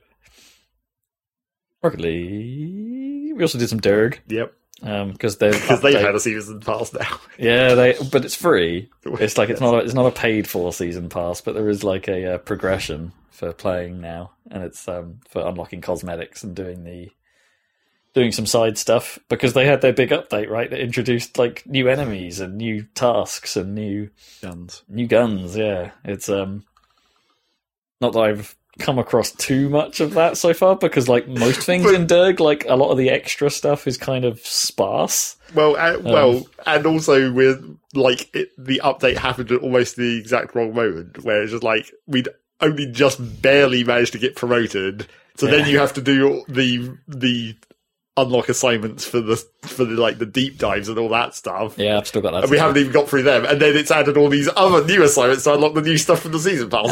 and, and, and we we went through one of the weeklies with me, didn't we? And I didn't quite. I'm not quite sure what I got out of that. Honestly, like I can't. I'm not sure which one you were actually doing because I thought we were it was doing. the sort of one, the big one that was green on the like right hand side of the the well, assignment. that was probably the wrong one. Then. Oh, Like oh, you were meant to do the was- one which gives you cores, not Oh, just I haven't the- seen that. It's directly below it on that same menu. It was it was on the right and it was green. Yes, there's two on the right. There's one that's like, like weekly assignments, which is just for extra XP essentially, and Oh, then the bottom one is for the weekly cores. Oh, I didn't see the weekly cores on. I don't know if it was in my list. I don't remember seeing that at all. I mean, it's possible we might not have unlocked that, but I, otherwise I wouldn't know how you'd have access to that. Yeah. Like, what would be the trigger to unlock that otherwise? Yeah, so I'm pretty sure I did the just weekly assignment one then. But even then, that still took like. You still have it's. All, I mean, all of these assignments are like at least three whole missions, so that's Yeah. like a whole session. I mean, yeah, a lengthy session. these missions aren't short if we're like doing what we do, which is to normally just try and get everything we possibly can. And we still them. haven't even done a deep dive as well. No, We unlocked them. We still haven't actually done one. yeah. You just find a moment where I've got more time. That's what it is. Um, coming at it a little late, haven't we, for, for things? Um, but yeah, Deep Rock Galactic. It's still still pretty fun. Still kind of funny. I don't like. So speaking of the new content that Rob hasn't seen yet, Mhm. I think they they like. I don't think they did as good a job with the voice actors for the new voice lines. Oh, really? Like Well- they sound really weird now. Like they're not recorded in the same Well, situation. it's, not the, it's not the quality. It's just like I don't think the actors quite pulled off the same accents, even Oh, almost no- in oh, some no. cases. Oh no! So they couldn't. They couldn't. They couldn't regain. They didn't get back in the zone. Yeah, maybe. It's quite weird. Also, the like, a lot of the new voice lines just seem like like they're too long. Like they could have thought of better ways to phrase these things where you could have cut a few words out, or just not necessarily had to say as much of the stuff as they do. Mm. Which is like these are really unnecessary voice clips that you're probably going to hear multiple times. Not that the game isn't already filled with Them. Well, sure, but like a lot of them are shorter. I just like pointing at things yep. and having the having the dwarf say what that thing is because they have such they, they have such great accents. It's just like Boolo cap or whatever. Or, I found an Umanite. Just- I just want them to say it. Or every time I look at some nitro, I just want my guy to go nitro as he does. But yeah, apart from that, like the actual new mission. Well, the weird thing was like they they the there was a patch the other day where supposedly they've made that new mission slightly less difficult, and I don't think it was. I mean, it was difficult, but I would have said it was like super unnecessarily difficult. so I don't know why they've turned that down exactly. Hmm. I wouldn't have said it was any more difficult than fighting the bosses. The, Right, yeah. The dread The, elimination levels. It is quite long though, because it's basically like, well, it's like three bosses almost. You have the well, no, not really bosses. You have the two hacking sections where you have to defend the hack bot while it hacks the power plants, and then you have the big boss at the end. So it's it takes a little while, but it's also one of those because it's similar to the the dreadnought missions where you don't really you don't like get waves or anything or even random. Well, you do you do get the random spawn trickle, but it seems like even that's turned down a bit more in those missions. Right, yeah. So there's a lot of time where you're not really fighting anything in those missions Hmm. until you actually trigger the events. I kind of like the new, like it was a bit awkward, but I kind of like the weird, like you have to build the um the, the relay nodes for that for that hacking side task. Yeah. did. It's like that, that's something new. It's not quite. It's, it's similar to building the pipeline, but not quite. And Yeah, so because it's a bit more like you because you can attach them to any surface and it doesn't have to be flat and like it just has to be line of sight. yeah, you just um, attach them to ceilings or whatever. Just yeah. find a way to But the range is really short, so it actually does have to follow the terrain, or somewhat. or you've got to abuse the terrain by building my own bridges everywhere. and, Yeah, yeah, D Rock, D Rock's still still good, still good. Keep bringing those updates, yo. Like them updates, them, them, them. Was that your joint gaming? I mean, we're still playing Hyrule Warriors. Yep. And uh, I don't know if we should mention the, the extra character we unlocked. Like we were sort of saying, like sort of alluding last time that it's like we thought we might have all the characters. I think now we might. I yeah, think he might be maybe. the last one. Maybe, but I wasn't expecting who it was. It's like it's like okay, that's interesting. Oh, intriguing. Yeah, it's um, it's it's still a ridiculous game. It's still quite fun. It's like it's Is it? Are they all Zelda characters? Or? oh yeah, Yeah, they're all from Breath of the Wild, Right, but okay. like um, but it's a yeah, it's it's not really it's not losing its charm yet. Like we're still trying to figure out like we've we've done experiments with like the weapon feeding system to try and see if there are any tricks to leveling things up because it's there are some like oddities to it where it's just like okay what do we do if we do it this way? Does that actually work out better? Or if we do it this way? What if it, what if it's got that like weird like xp boost trait on it? It's like should we should we be feed, feeding things into that and then then when we feed it back into something do we get like a mega boost because it had that trait like and we've got the trait from all the other feedings we've done it's like there's, there's possibly some tricks to that to, to to leveling the weapons up faster It's just because the like, it doesn't really tell you anything. no it, it, tell, I Like, mean, it tutorial, tries to tell tutorial you gives you an incredibly amount of basics, uh, basic information, but then like you've got these. I mean, um, like that Fusion XP bonus, it's like th- th- that's all you get. It's like it, it's called bonus Fusion XP, and it's just like, what the fuck does that actually mean? Yeah, what is it- like? What direction is that? Or like, what does it do when does it apply we, we can sort of assume it applies when it burns but then like if we were just to because it will do certain fusions will burn that trait out, out of the weapon Well, all of them, Um, right? Because that's what we determined eventually. Well, no, it was when you fed it into when you fed a weapon with that trait into another one, then it burnt it. yes, it's when it. But but does does feeding weapons to the thing that already has that trait that didn't burn it? no, that was like, that was what we came up with because yeah, it's like it's but, called. but does it still give us the bonus for that feed? Like well, no, that was the bit we didn't didn't quite figure out, right? No, it doesn't. We did. It doesn't. We did look at it because Oh. we you could see the XP bar when you're trying. Uh, we tried it. It's just because it's called fusion material XP, which is implying that when it is the material, that's when that bonus applies. Right, yeah. but then but then theoretically that means every fuse you do into it, like you you you'll get fifty percent back out. Well, yeah, I mean that's, of- that's what we came up with one. at the end. Yeah, so that, was that that, might like be the trick. if you have one of those fusion material XPs, you actually use that as as an XP generating weapon, where you feed all your junk into that one and then feed that one into the thing you actually want to upgrade. Hmm. Anyway, that's all on the weird outskirts of it. It's like this, the weapon system is kind of kind of odd, um, but kind of cool um, because of its complexity as well as its unknowns. Because it's just sort of I kind of like that in a weird way. It's like yeah, it doesn't explain it, but it's like oh, but that means we we get to mess with it a bit and so hmm. tr- try and figure out. I do feel like that it would be nice if that menu had like better sorting options though. Yeah, probably Because it has the traditional like Breath of the Wild hit button to sort inventory, but just like Breath of the Wild, any order is completely useless because they don't actually give you an order that makes any kind of sense. Hmm.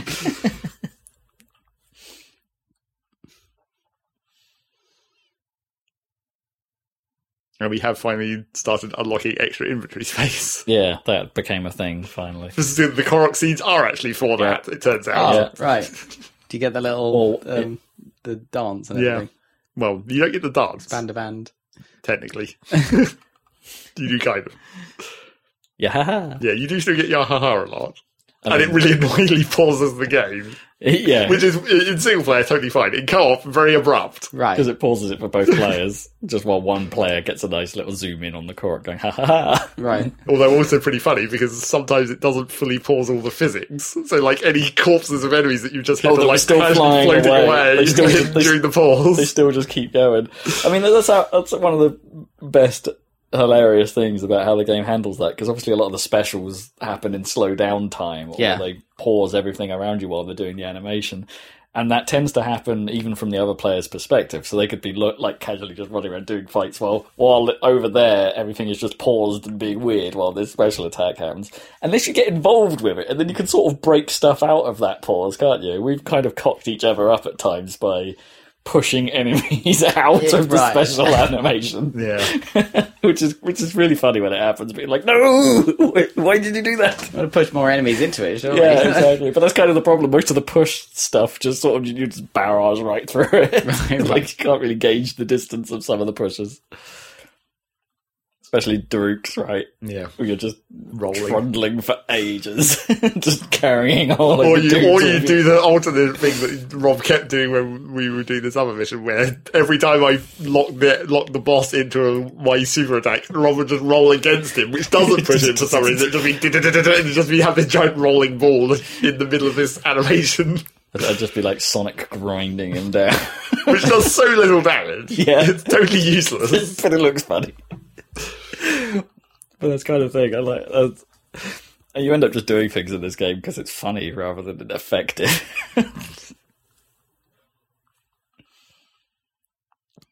I love it. I still love it. Great game. game of the year.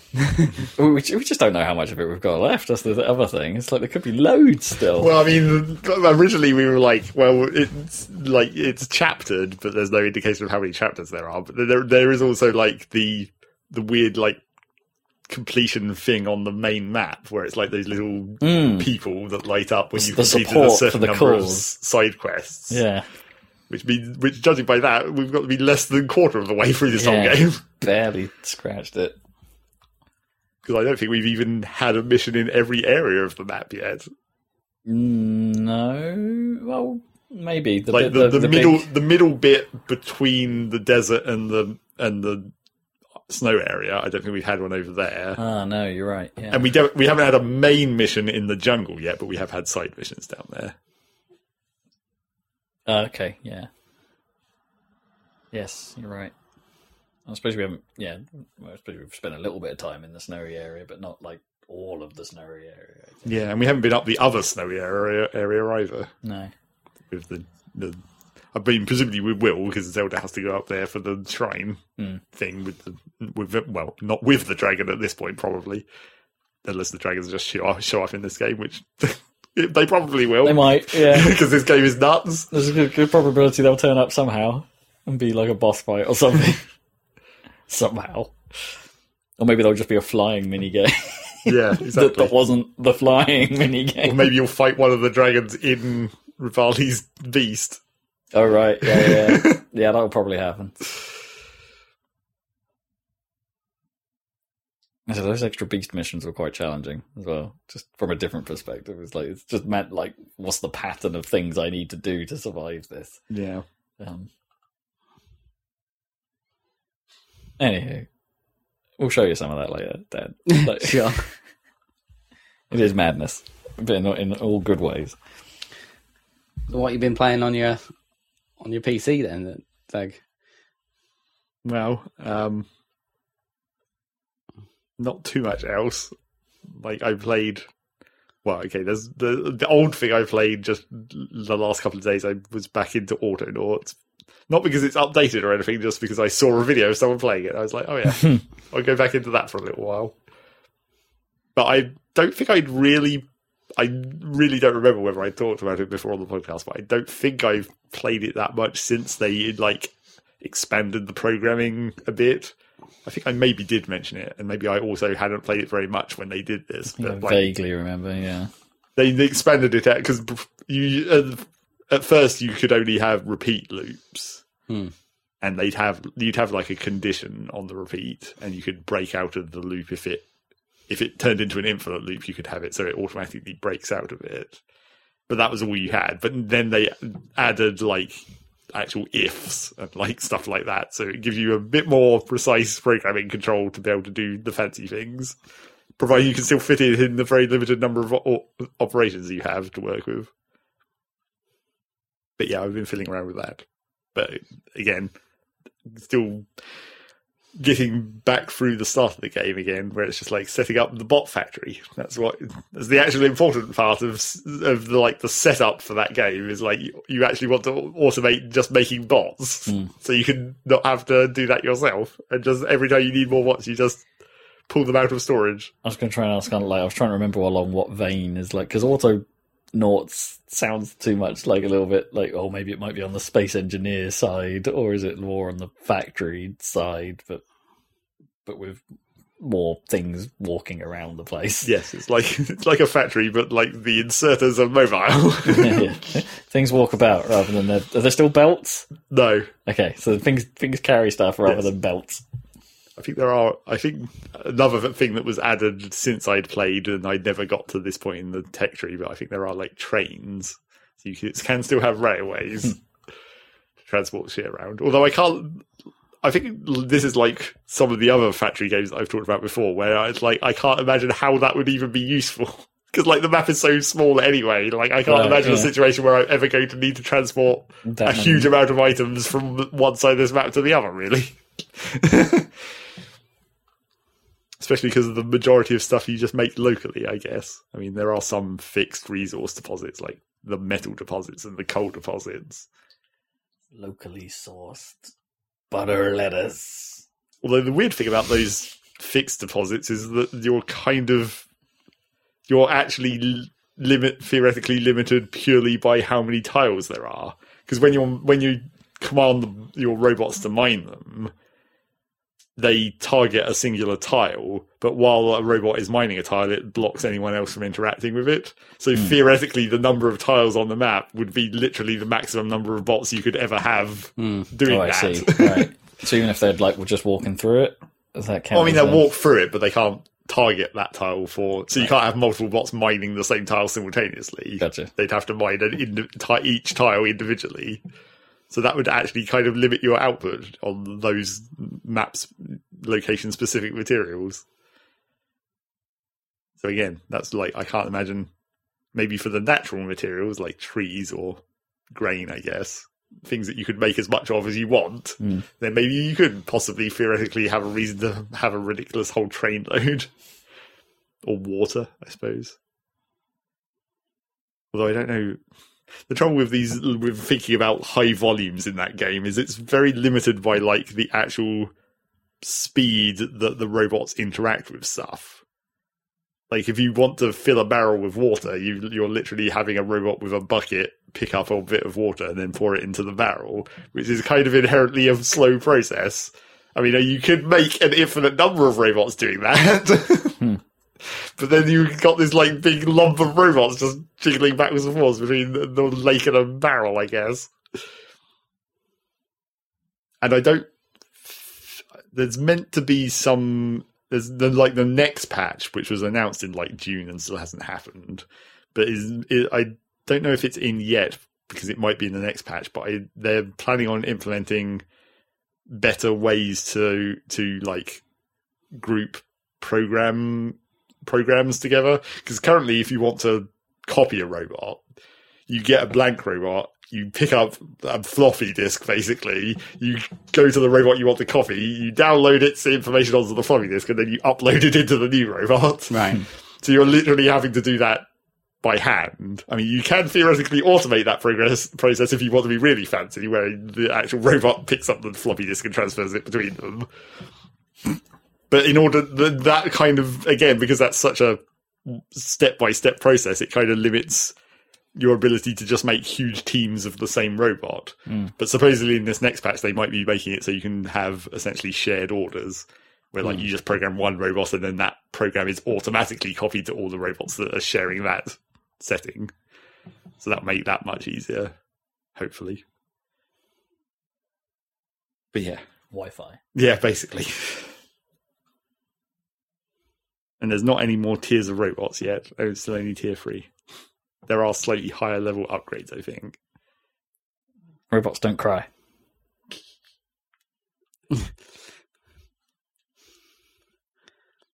Not when they're near. Oh, and the other thing that I I guess I hadn't used before that is not, is not is like another thing that I'd read the patch note for, so I thought it worked differently than it actually did because I read the future patch note Oh, Uh, for this upcoming patch. Right. Whereas, like, you could you could just push a button to shout, which in theory you could use to control robots remotely. Like, you can have a bit of programming in the robot where it's like, if you hear the shout, then start this bit of code. Oh, that's good. But at the moment, you can. There's just you just have the shout button and that's it. Whereas the future patch note is like you can you're going to be able to actually basically have it so you can control what you shout. Mm. So you can trigger multiple different things with shouts rather than just one. But I think at the moment I think there is a way that you can tell robots to shout. Maybe. I'm sure I remember reading that patch note, but I don't really know whether that's present patch or future patch again. And that would be part of the program. So then you could have it echo Yes. around. Well, uh, but then you could tell the robot to shout something different. Yeah. Right, Because uh, you're limited to only having this one specific shout at the moment. But if Right. you can still program the robots to shout specific things, you could chain it into Hmm. a variety of options. Yeah, pretty much. I think the way it's going to work in the future is because you, you already have signs that you can type text onto, and then those are linked to like a zone. So if you want to, if you basically, if you want to have a mobile zone, you link it to a sign because then you can just pick up the sign and move the zone around with the sign. Okay. but uh, supposedly they get the the future patches they're going to make it so that what's written on the sign, if you're holding the sign, then you can use that use the shout button to say what's on the sign, basically. Okay. So that will allow you to customize it rather than. Because I was thinking it'd be just like a chat box, right? You just open the chat box and type what you're ready to say. Cheese! And then the bots all start making cheese. Yeah, pretty much. Or butter, at least. I don't think there's Butter. cheese. I was trying to remember Close whether there's cheese, but I think it's only butter. Getting there. Yeah, it's pretty much. It's dairy. There is milk as well, obviously, to make the butter. I don't think it's cheese. It's only milk and butter. So that's Autonauts. And then the new thing that I played, which I guess Rob predicted, because he saw it was coming up on the free on Epic Store, which I wasn't paying attention to at all because I haven't paid attention to the Epic Store since like when I played Slime Rancher for free, So shortly after. Satisfactory Alpha, when it first came out, more or less. So I haven't been paying attention, but Rob was like, "Oh, look at this thing." This looks like a Zac game. Yep. So I looked at that and I was And like, it was a Zac game. well, I guess it's It's not not a factory. It's more colonization, Yes. right? That that side of Aven Colony, which is like another indie space colonization game, and it's extremely average, is it Right. which, which means I'm going to complain about it mainly, of course, because it has like two major problems, like one sort of subtle and one less subtle. The more subtle one is that it's just kind of it is kind of average in a like because I was trying to work out why it's not it's clearly not as good as like surviving Mars or whatever. I was like, why why is this not as cool? Why is this, why is this just not as fun game to play? What's not landing? And I think the, the problem there, well, there's sort of two problems in that problem as well, where Problems inside problems. Oh god. the one of the problems is like there's a lot of systems that feel like they were never expanded on, basically, where it's like they introduced or maybe ideas that were sort of borrowed from other games but not expanded upon or like integrated properly. Like there's some kinds of enemies that will attack you, although those only appear sort of later in the game. But earlier in the game, you get like sandworms that pop up, and they just like spew a bunch of acid in the vicinity, basically randomly. Not exactly very much, even. But the thing is, like, there's nothing to do about that. They just appear randomly, and apparently it's quite rare for the acid to even actually hit your buildings, so they're almost completely irrelevant. so, like, the game makes quite a big deal about them in the first mission they appear, and when they pop up, it even has like a little sort of targeting cursor on them to show that they're they're an enemy or whatever. But there's no way you can interact with them, and it's almost completely irrelevant anyway. Hmm. it's like that's the kind of those are the kind of weird systems. Like, there's also like every winter on this planet, you get lightning storms, so you have to build lightning rods to protect your buildings from taking damage from lightning. But then that's just it. it's, like, it's, it's, it's, it's, like they've implemented this system, and it's such an incredibly minor thing that you just you just do once, and that's it. And No, you're it's just not that interesting. No. Because, like, couldn't, maybe every now and then they should perhaps take damage or something and at least have the maintenance as a thing you do. Because like building the lightning rod is preventing the maintenance. like Yeah. if you didn't have the lightning rod, it would be you'd have to maintain the buildings. I I but you build the lightning rod, and it just negates that. But yeah, and then Or maybe there should be an up. Maybe maybe you just build them and it's a cost, hmm. or like. yeah, but that's not that's be not fun either. Really, no, it's not an interesting mechanic either. you think there'd be something? And then the other the other problem on this front of it like not being as well, one of the other problems on this front of it not being as cool is it's like all the buildings only cost nanites to build, and you make nanites by just processing iron ore or copper ore. But I don't think I've ever seen a natural copper ore deposit. You can get it from trading, hmm. but I don't think I've ever seen actual copper ore on the map. It's always just iron ore. And then there's also a specific plant you can grow to eventually turn into nanites in case you run out of metal deposits, I guess. But like, because every building is made of the same stuff, that, that like there's no decision to be made there. It's just like, do you have enough of this stuff? If not, just wait a little longer. Hmm. there's no actual gameplay to that. And the same applies to like the system of upgrading buildings because like every build every building has at least one and usually two tiers of upgrades where it's like they you have the basic version and then you upgrade and it gets better. But the trouble tr- the the trouble is firstly it, you're only spending nanites to upgrade so it's still just at a nanite cost so it's not any different cost to building another building. But also when you upgrade the building it's only a bonus. Oh, okay, right. so, like, if you have, say, like an air purifi- purifier, which can purify a certain amount of air per second or whatever for a certain amount of power cost, and it employs a certain number of people, when you upgrade that to tier two, the only thing that changes is it purifies more air. It doesn't use more power. It doesn't use more people. It's mm. literally just it just gets better it's just better. and then the only cost is nanites. And the thing about that system, especially, is like I feel like at some point the developers sort of realized that it was a kind of crap system because in the build menu, after you've upgraded a building for the first time, you can just build it at the upgraded tier directly from the build menu No, Right. and skip the actual process of upgrading it. But does it actually then cost you the same? Yeah, I think so. Okay. So I, you look at the numbers, it's like, yeah, this just seems to cost the same as manually upgrading it. So it's just like they kind of realised that it was an annoying system, hmm. and then they built built in this bypass, but like not by fixing the actual system. Didn't they even? It sort of reminds me of like Civilization, where they sort of did that with some things, right? Where if you got to a certain part in the tech tree, you could start building things that were just straight upgrades from the old school one. But like sometimes your old school ones would still be about, Well, it's because and then in and civilization, then, then then sometimes there are times where it just upgrades everything for you. when in civilization, it's like the obsoleting of units, hmm. and then depending on which game it is in the series, sometimes that's automatic upgrades. Sometimes you have to pay Some of gold. the cost, yeah.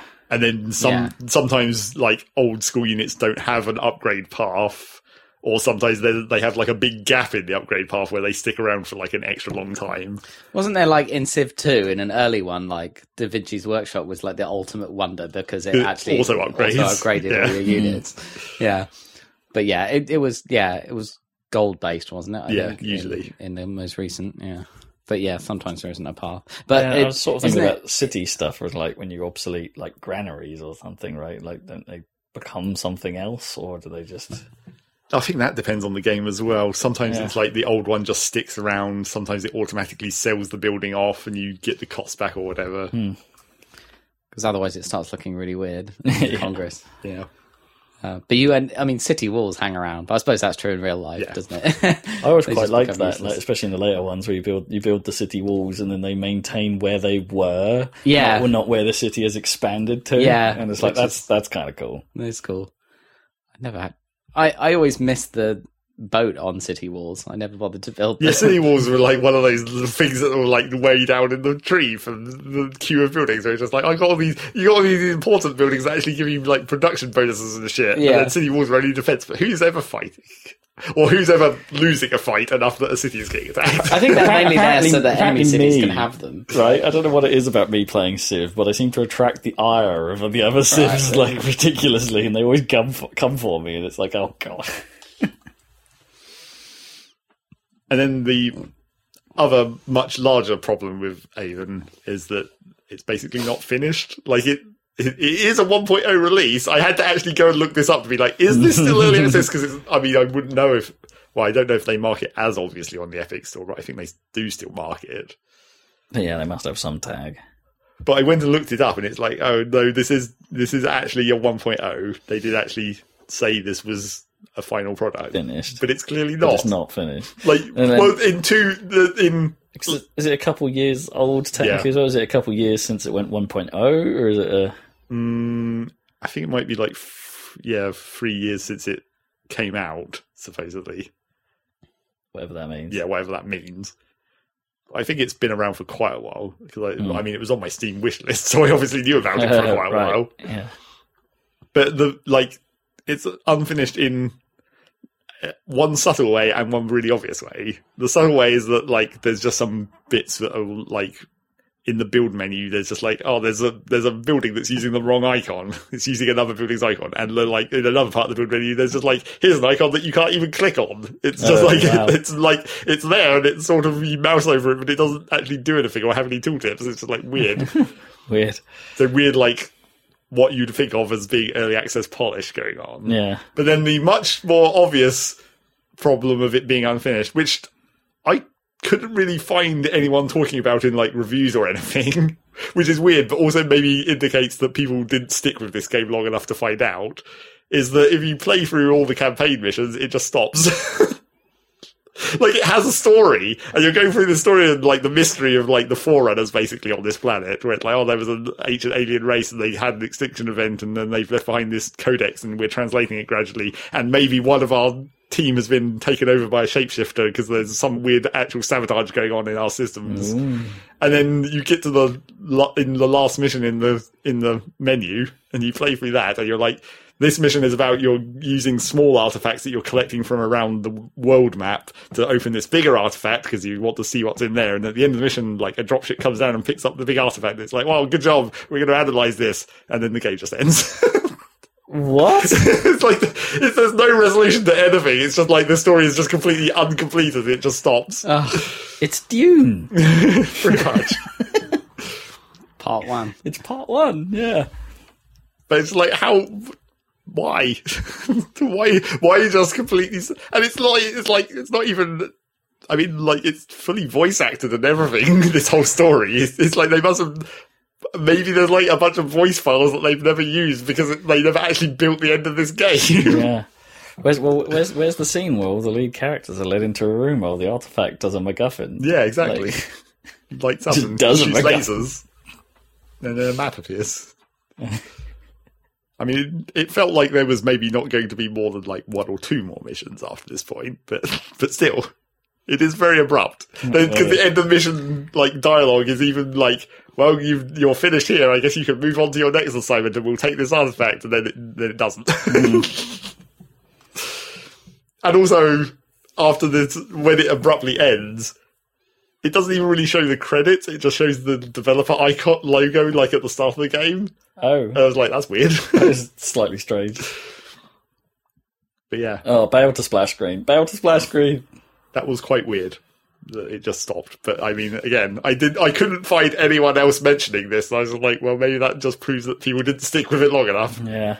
Because as I when I was reading the reviews, I when trying to think about why it's not as good as Surviving Mars, someone was like, "It's because really all it is is numbers. Like when you're making food, it's just like a generic plus amount of food number. Whereas in like Surviving Mars, everything is represented by actual physical crates that your drones have to transport around the colony and whatnot. But then Civ is just that, right? Yeah, but it's l- because this game has so little actual other mechanics. Right, yeah, All you're doing is controlling these numbers. So it's like the, the simplification of the system to numbers in a Civ sort of way that isn't enough because there's not enough actually going on. yeah, there's not actually com- complexity to it. It's Yeah. just like, oh, my food number isn't plus enough, so I better build another farm. Oh, and that- but then I don't have enough people, so I better build a more house. Build a build a more house. Yep.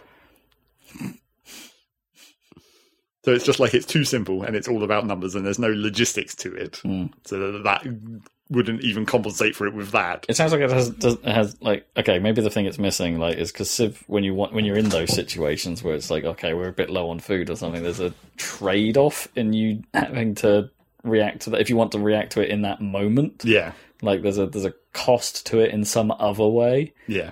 like because it will take you time to build the thing like normally a significant amount of time to build the things to put right the problem permanently Yeah. And it's a balance. You can never like get everything you need. You have to balance towards whatever you're whatever you most need. Like if Yeah. you want a lot of population, you have to balance towards food. But if you want to actually produce buildings, you have to balance towards production. production yeah yeah maybe it's it's missing that that sort of this this uh what is it the scales Yeah. the scales of justice Well, that, I mean, yeah, like I said, with ever like with everything being made of nanites and everything, there's no opportunity to have like decisions or balance because hmm. everything is made of the same the stuff. one, Right, it's the one the currency yeah it's just money So yeah, I guess I finished that, yeah I guess you did even though I was very surprised by it finishing. well I guess I'm done I think that was it. I think that was all I played. Well, apart from I've been a bit more satisfactory and stuff, but I haven't really been focusing on anything in particular. Not, But, um, clear, not clearing rocks No. or trees Well, no, they apparently they've just patched the the last patch. Maybe fixed the invincible bushes, but I haven't actually played since that patch. but I'd already blown them up at that point, so I was okay. I had the explosives. Could you have saved them if you'd waited for the patch? or- Well, you know, but I'm past the point of caring about biomatter now. I have a coal power plant. Actually, I- did I build an oil power plant? Yeah, I think I just did. Or did I? No, that's my other save file. I loaded I loaded my non-experimental save file into the experimental version just because that the save files were getting close together, like they were getting towards the same point of progress. But I was like, I think I like my other save file better. Like I like my progress in that file and how I design things better than this one. So I went back to that other save where I had already built a oil power plant instead of just the coal. But then I was like, I need to expand this oil power plant. And by that point, the buildings are getting very large. like the oil refineries and the fuel burners are massive, which just generally means everything takes up more space. You have to bring more concrete to make, like make more foundations, and all the pipe work gets longer. But luckily, I'd already built like a hyper tube between my main base and that outpost, so I was trundling backwards and forwards. I don't know. I'm apparently they've announced that the the this update five is going out of the experimental branch into the regular early access branch by the end of the month, I think. So maybe that will be when the multiplayer part of this happens. Once it's no longer experimental. Hmm. And I can convince someone else to come and help me. Or start over, I guess. Probably. do it again Uh, possibly Kip surprise Kipper action well, maybe. But I don't think Kippers sticks with stuff long enough for that. Probably not He's not a super factory game person, that's for sure. He's slightly a factory game person, just Slightly. not not not not like hundreds of hours. no, he's not. He's not committed enough to be employed with by by Zac Industries. Zac Industries. exactly. Cool. Yep, that's it. What have you been playing then, Rob? Well, I finished Scarlet Nexus, yeah. or The first run through. yeah, perhaps that's more accurate to say. I finished the first half of Scarlet Nexus. I don't know if I could be faffed to do the second run through. Um, yeah, that. that I've, I've been. It's another one of those things, a little bit like Dune, where I've really been struggling to put my thoughts together on it because it's like uh, the combat remains really good, like as in like uh, the the core gameplay or the core idea behind behind the gameplay remains pretty decent, and and it, it. I think last time I spoke about it, it got to the point where the complexity of it had kind of ramped up.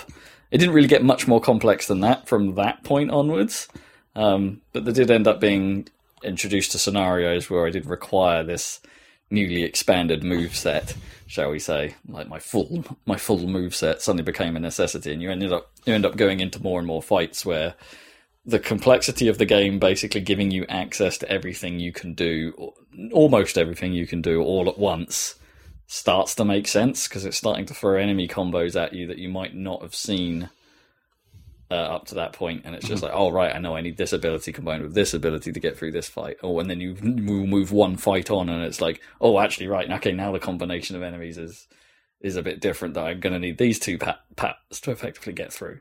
And sometimes the waves, even within the same fight, are messing with the combos you need to do, um, or the strategies you need to try and take things out of. And so, like at the core gameplay level, it's doing a pretty good job with arguably not a lot. Like the core, the core combat is quite is relatively complex, but then the actual number of enemy types they throw at you and the number of arenas you're fighting in it ends up being not that many, really, in the grand scheme of things.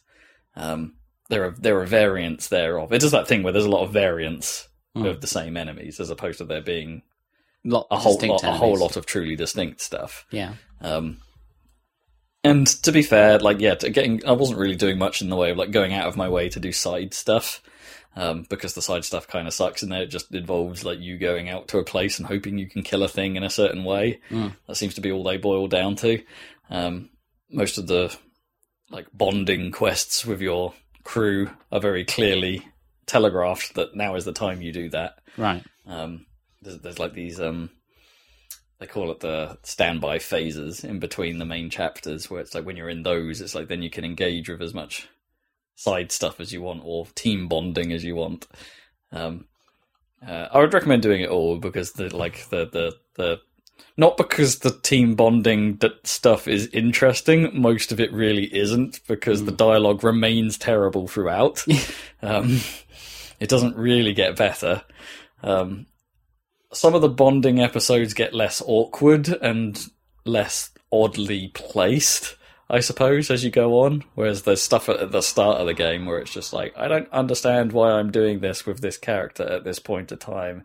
Given where the story is, it makes absolutely no sense that I would be interacting with this person right now. Not in the manner in which the game is presenting it. Hmm. But towards the end of the game, like the final half, I suppose, of it, it makes a lot more sense and that stuff starts to feel more naturally placed. Um, which just makes the first half of the game stand out more as being just weird. Um,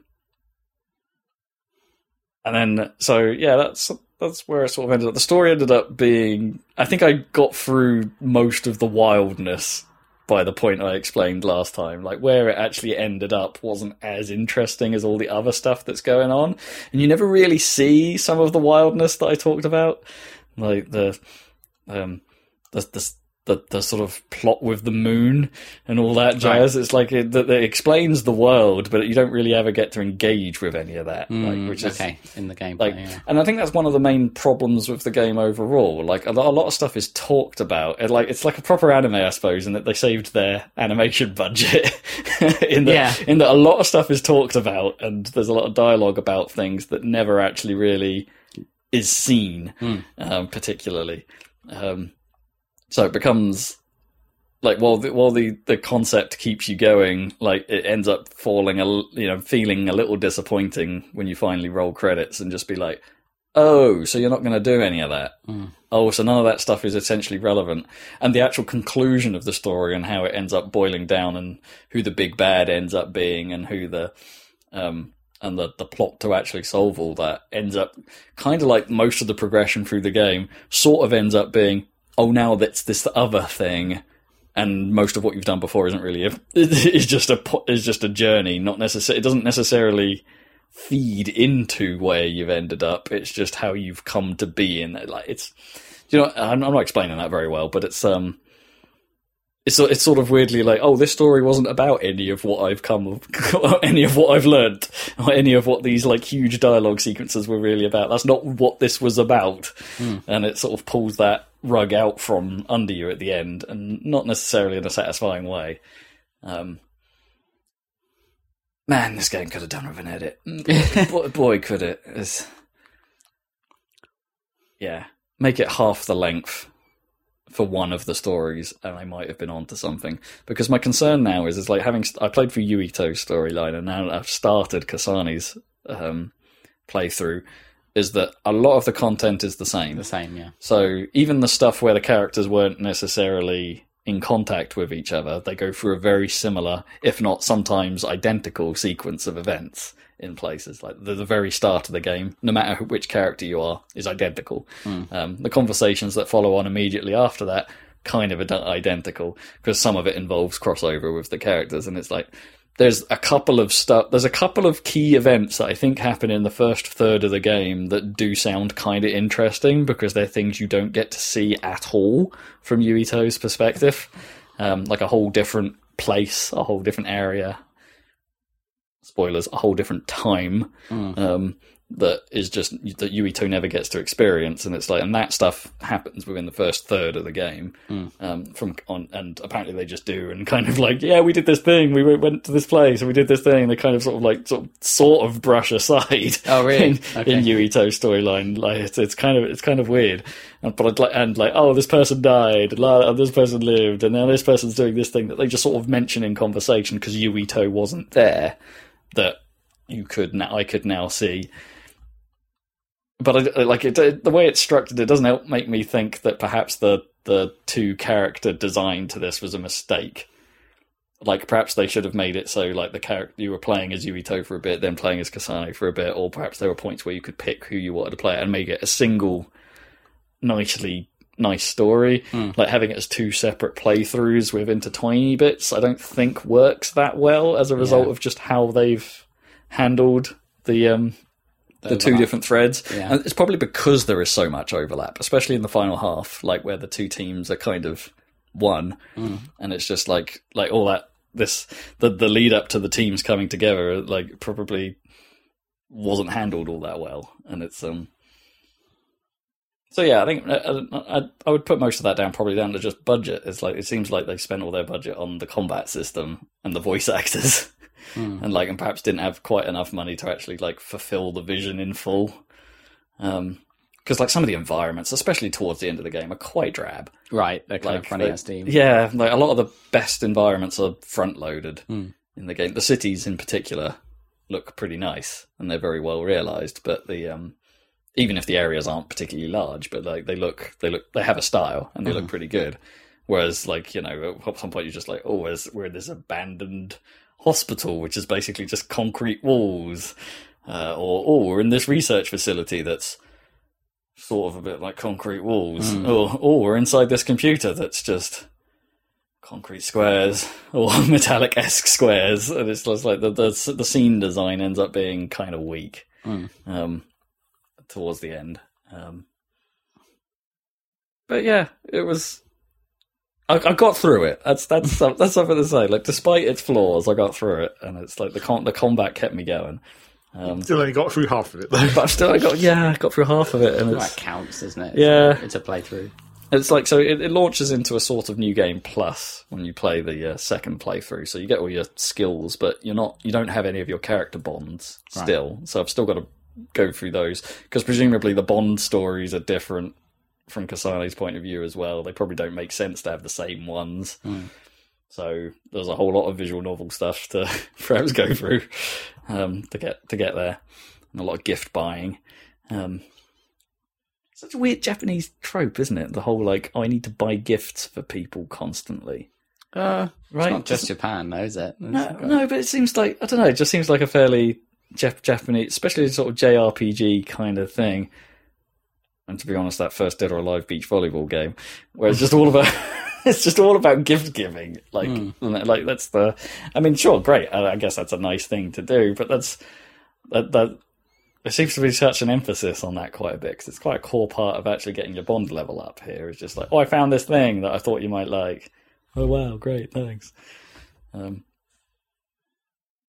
and also, please, please, please, if you if you make another one of these, which you know wouldn't necessarily been against you doing, dial back the the not just the dialogue on how much of those sequences there are, but dial back the uh, I guess the barks and the things that pop up over the radio.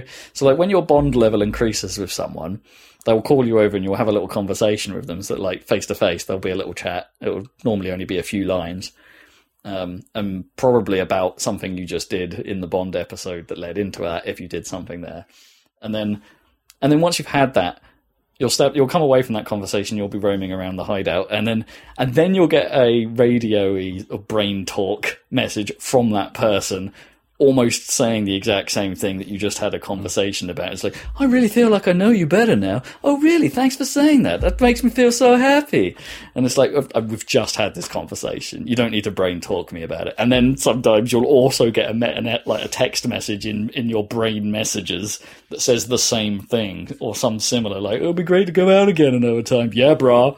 Uh, it's just, it's just incessant. There's far too much. People don't talk that much. it's just, dial it back. Yeah, It's, it's, it's a bit much, but um, but yeah, combat is madness. Um, might be worth showing you just how crazy that is, but at some point, it's, it's, it's there's, there's a fair amount going on. Uh, yeah, so there was I finished that. That's probably as much as I'll play. I haven't gone back to it really since vaguely just starting Kasane's story, but because uh, Forza, well, I was doing Rocket League for a while, and also Forza Horizon 5's out. Um, so I've been playing that. Um, damn, that's a good looking game. looks pretty damn good. Hot damn.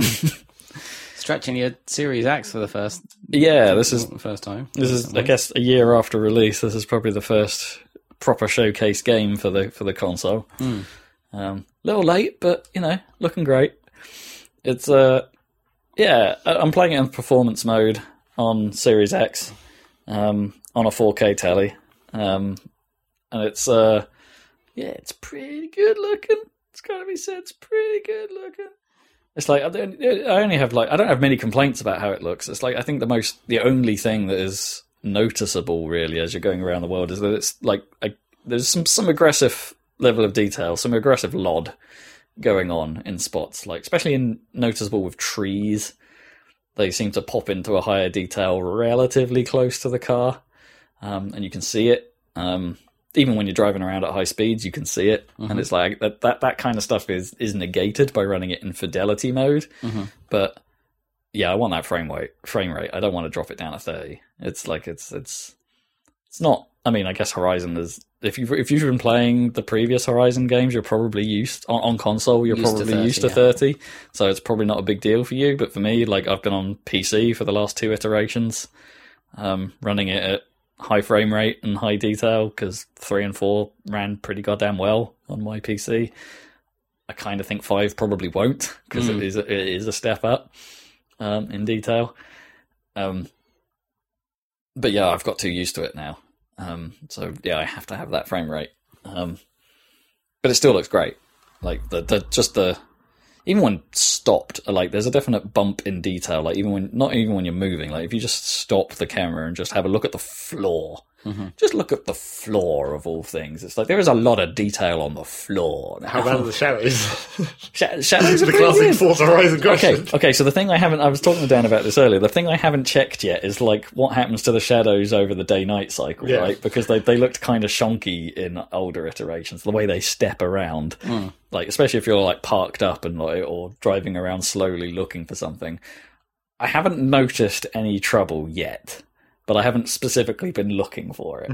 um, but it's something I should probably should do. Just like find somewhere with some trees and just and some sharp shadows and see how they move as the as the day night cycle goes by. Um, so yeah, visuals inside are, are good. They're like general general sound design good as it's ever been. Um, I I think the the soundtrack selection is pretty great this time. It might be one of the better ones actually. Like the the soundtrack selection so far has been pretty nice. Hmm. Um, but I would say the soundtrack is slightly mired by some odd design choices in its leveling. Like, and I think these, I think these may have been present in the previous ones, but they just like they feel more egregious this time round. Like in the sense that when you start a race, it's suddenly like the the music seems to suddenly play much louder than it normally would, and then die down to much quieter than it would outside of a race. Like when you're just driving around and the radio's playing, like for some reason it dips down lower.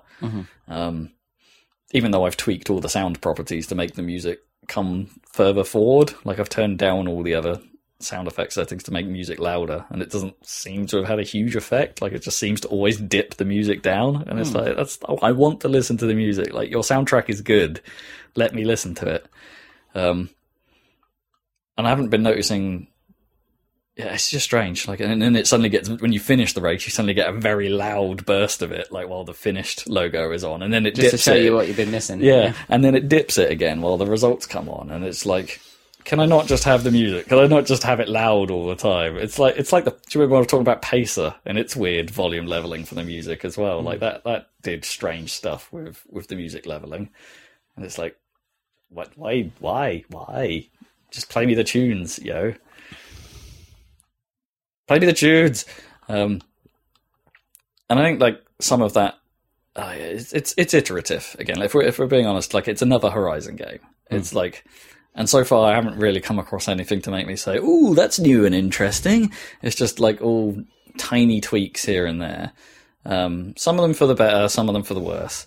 So like, I, I actually probably most of them for the worse. Like if I'm honest, like Yeah. because it's like the more I think about it, it's because yeah, I think some of the styling has improved here and there, like in how like some of some of the way just generally menus look and how the how the systems like, the system look stuff is put on screen. They, they, I think they've the style is a bit more consistent and a bit nicer this time round. But then you they seem to have doubled down on the the thing I have a problem with Codemasters games, and that there's an awful lot of chatter. Like an awful lot of vocalization, and it's all it's all peppy is the word. Yeah, it's all too uh, too Peppy O'Hare. Peppy O'Hare would be better. Um, use the most.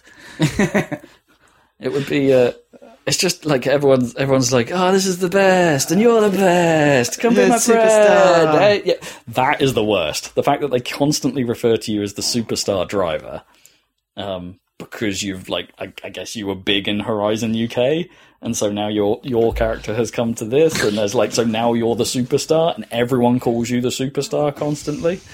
Um, you get that like option to change what you're referred to as in some of the dialogue. So like that's why mine was always going, "Hey Bob," because I picked Bob yeah, of course. as, as, as my name because they don't have Spoon in the nickname list. That's, that's like that's, like if they had Spoon, I'd be all over that. Um, some games do. I think the Dirt series actually lets me be Spoon, so it's so that's so one point to Dirt. Um, it's a yeah. There's just there's just so much of it, and even when you're doing the showcase events, they can't stop talking constantly about oh, and now we're doing this thing, and now here come the bikers. The bikers are now coming on the show. Isn't that? Isn't that great? And it's like that's just a canned animation while I'm driving around, folks. it's not that great. Um, and they're like, oh, I'm gonna like, live with me flying around in my plane, and then all of a sudden the DJ from the from the radio station will pipe up saying, "Yeah, we're flying a helicopter near this race where our superstar driver is doing a thing," and it's like, "Yeah, I know, I'm doing the thing. I am the right one. here. I'm right. I'm doing the thing right now. You don't have to tell me how good it is. I can make that judgment myself, and it's constant." like uh, you, can- you, unless when you're doing like the standard open world stuff when you're doing the traditional horizon-y things it dies down a bit. Um, and you don't get so much of that. You still get the D- the DJs seem to talk a lot more now rather than just spinning tunes. There's a lot more like interruptions and being like this is Amy Simpson being all excited about all the things I can do at the Horizon Festival, but I don't have time to do all of them because woe is me, parties. Too many parties. And then, the cardinal sin of all this, they give your character a voice. Ah, why? and he's the worst. it's just they make him like a I'm a peppy Brit kind of like voice, and it's just like I do love a good party and. Fast, you say? You want me to get there fast? I can do that, and it's just like I, I guess they wanted a bit more to and fro between your your guy and the other people that are talking at you the whole time. But it's it's bad. It's Can worse. you pick a female? Voice? You can pick a female voice. You can make your character entirely female if you want. You can even make a female character and give it a male voice and vice versa and stuff Oh, like right, that. They've, they the character creation has prosthetics and things like that. They've they've done a pretty. I mean, that's this is one of this game's like really good points. Is like the accessibility and the identity stuff It's good. Yeah. is pretty solid. Yeah, they even go to the point where if, do you want to change your pronoun? Yeah, yeah. You can do that. Yeah, that's good. You can do that. All the, like if you want, you want to be a them. You Yeah, can yeah. do that. Yeah, that's good. Um, it's it's pretty pretty hardcore on that stuff, and it, which is which is great. Um, and it's, but yeah, like in some, and like I kind of just don't want any of that to be there. I don't, like I don't want any of that to be a thing. I want to drive, driving. Yeah. and I want to have a good time driving. Um, and we stumbled upon a weird control issue because this is the first Forza game like I've been playing with a controller from the start. Like because like well apart from two, I played two entirely with a controller. Um, but three and four I played with a wheel on my PC. Like ex- aside from flying a drone around when I needed to fly that around, I'd get a controller out and fly the drone with that. Um, which I think the drone is missing from this, so barn finds might be more annoying, but we'll see if that unlocks later. Um, yeah, so like th- there's what I noticed was like, with it is I couldn't get the same. It felt like the turning circles were like at some on some turns and on some corners were, were kind of active. The game was actively working against me to make the car not take the turn properly. Um, so we, when we were playing in car, it sort of visually looked like that as well because the character's arms on the wheel weren't turning the wheel to full lock. Yeah, yeah. they were sort of bouncing back, weren't they? And like not quite. Yeah, you And it's like, it. no, I want you to, I want you to be at full lock right now. What are you doing? So it, it, it seems like unless you put the steering mode on anything other than full simulation mode, it's going to be interrupting you. And there, there are like full, four levels of steering assist. There's like now full auto steering where it does the whole thing for you. Like Right. again, accessibility. It's Yeah. fine. Fair. Um, um, and there's also like there's there's like a little bit of assistance, and then there's what they call standard mode, which is the game's default, where it's like it makes the car it like all the inputs are yours, but the car is easier to drive. Like they say, it dampens some of the physical effects, and it's like nah, that's nonsense. It's like it's actually changing my input. Like that's not that's not what that option's doing. Put it on sim mode. My problems went away. The cars felt better. Hmm. And it's like I should have discovered that option sooner because it was like it was a bit funny, like because I was playing it with you and I'm like, this doesn't. That was the kind of the first moment where I really felt like the game Yeah. was like not qu- quite right, and it's at least compared to playing it with a wheel, like where I don't think that problem really was a problem ever. Um, but then yeah, put it in sim mode and I, I just had yeah, I found the cars way more controllable. Like, 'cause I tend to play without the assists on. I tend to play without traction control and stability management and ABS, and try and force myself to learn how to do that properly. Definitely. Because I did that with That's like about. the motorsport games. I always did that with that. Yeah. Like, I want, I want to feel in control of this car, and I want that to be the challenge Yeah, that's what it should be about. because that's the other thing about this one. There's like there's no challenge in Forza Horizon unless you make it for yourself. Like you can go into a race, you can come last, and the game will go, "That's fine, you did the race." Like it doesn't care. The game doesn't. The game never cares how well you do, just that you've done. And it's like that's. I mean, I guess that's a freeing, s- like uh, like I don't know, almost hippie commune spirit attitude to take to it, which I guess some people are going to be well into. Uh, but I need something. I think I need I need to give myself that carrot on the stick. That's like like I want to be win- winning these races, but I want to be winning these races just right. I want to dial it in to be like I'm doing.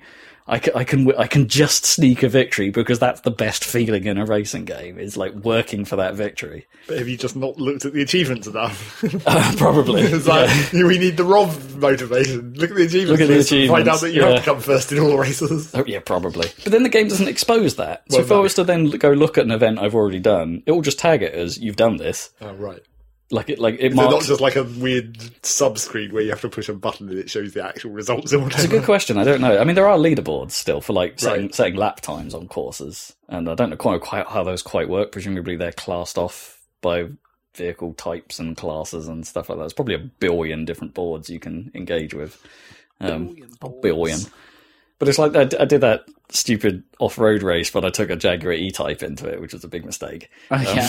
because it was impossible to drive. For fun. But it's like oh, I've got to try this, got to see what happens. Of course. And uh, I came like ninth or something out of twelve, and it um and it just you then then looked at that event later on, and it's like it just marked it with a gold sticker and be like, no, I'm pretty certain I haven't really achieved there, but game doesn't care. You've just done.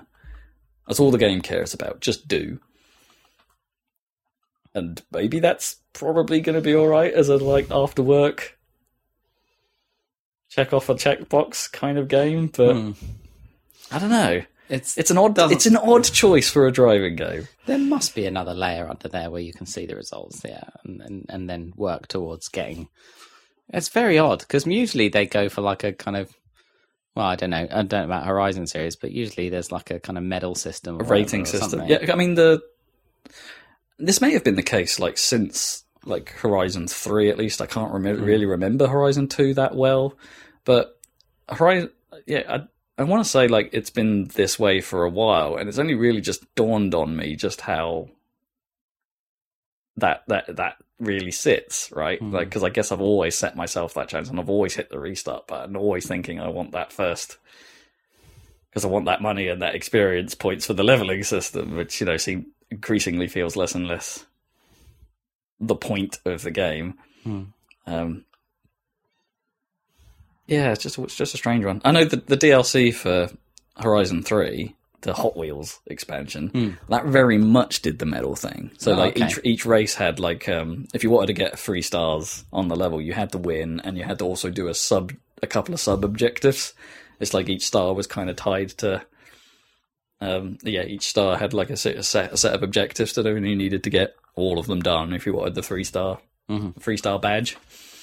Um, so the, you know, they they have done that in the past, but they they yeah just not in the core core game. Mm. Um, kind of yeah. They, I, could, I, should, I should probably see if see if I could pick up the Lego expansion for Horizon Four because that's still like, if nothing else that kind of looks rad. Yeah, It's probably probably it's supposed to have been good, right? yeah, yeah. I don't, I don't think, I think it was like it's not as good as the Hot Wheels one, Yeah. but it's like it's it just looks cool.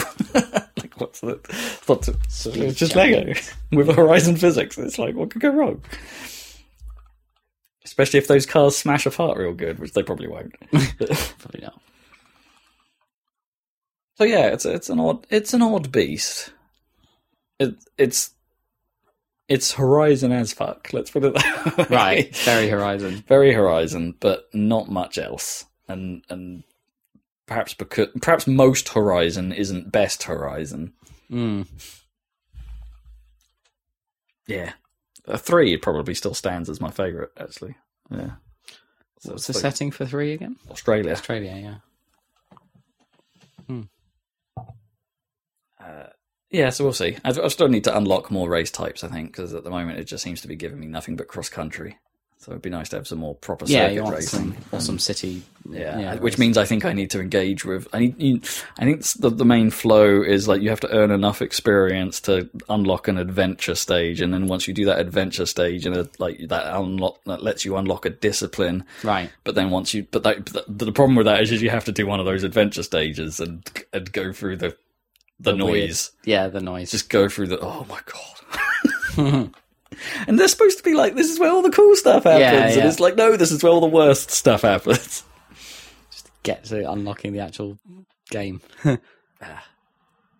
I'm do- I'm doing a Rob review, honestly. Like I'm being overly neg- like hugely negative on it because there's a lot to be annoyed about. But it's like the but that's that's the talking point here, right? The core game is as good as it's ever been, um, and it's like I shouldn't knock it too much because the driving still feels great. It looks great. The um um the presentation is great. It's um you know with these little with these choices aside, um there's there's a but it's it's not hugely new as a result, it's not huge. It's, I mean, it's not massively interesting aside from a technical standpoint. Um, so yeah, there you go. If you're a Horizon fan and you want more Horizon, you cannot go wrong. But make better choices. make please make better choices. Playground, like it's you're, you're leaning in the wrong direction. Slowly, it's like a gentle lean. It's like a it's like a greyhound leaning on someone's leg kind of lean, you know, like just but but course correction required. And that's kind of it. That's that's that's everything else we've already covered. Alrighty. Done much Breath of the Wild? No, I haven't got back to it. I need to find some time. But you played the demo of Dread. Uh, yeah, I did. Yeah, that was good. That was good. Um, I like the direction, but I think you pretty much said everything uh, last time. Are you still are you considering buying it for getting it for Christmas or something, Zac? Or Maybe. I Dread. mean, it may not happen at Christmas. It may, may happen later. later, right? Maybe No, no. Can't be- game can't- of the year last gonna- year. Yeah. Yeah, situation probably the same for me. Discovery of the year for next year. Yeah, Not really a discovery, though, because we played the demo. yeah, plus it's how our system works, man. I guess. yeah. Although we have counted demos in the past. Sort of. sort of, yeah. I know you what you mean about the whole classic plant your feet thing versus the twin stick shooter thing. Yeah. it's a little bit weird, but you know, it still works. The old Metroid gameplay, and I, it's kind of cool how. I mean, I guess it was always true, but the the the whatever the EDI sections like, like make you use your your like slick movement skills to get away from them or whatever that The normal- sections, yeah ME or whatever they're called yeah what's EDI is that Mass Effect ED yeah anyway What was the computer in Command and Conquer called? uh, oh, EVA, wasn't it? That was an EVA, wasn't it? yeah I think that's right It's GDI is the command code. Yeah. GDI is this Is, faction is the faction, yeah yeah. uh, yeah I think that's right. Yeah anyway. Metroid it's a game. It's a Metroid game. It's a game. it's a classic Metroid game. It's a game. yeah. Stop making a podcast. I think so. We got any videos coming up? Uh, more breath, more uh, Ocarina? More Ocarina of Time, part two went up today, cool actually. check that So out now, if Um, you've been reading the descriptions of the videos, you'll find out why it meant in the first video when Yeah. Rob put the description in in there about the Metal Gear discussion that hadn't happened yet. Oh, crap! Did I do? Oh, I, did- I totally Is did right? that. I totally did that. The Metal didn't I? Gear discussion is in episode two, but you put that in the description for episode one. Oh. It was a very funny non sequitur at the time. It was like, what are you talking about? Oh my Um, gosh, you're absolutely right. I hadn't realised. Yes, I got ahead of myself. Okay. Well, if you want to hear our Metal Gear discussion, go to part two of It's Ocarina actually that Time. one. Yeah, Uh, yeah. um, that's what happens when I'm two weeks behind on production. so they're on our YouTube channel, uh, Happy Salad, and then we'll be back here in a couple of weeks for another Saladcast. Thank you for joining us. Goodbye.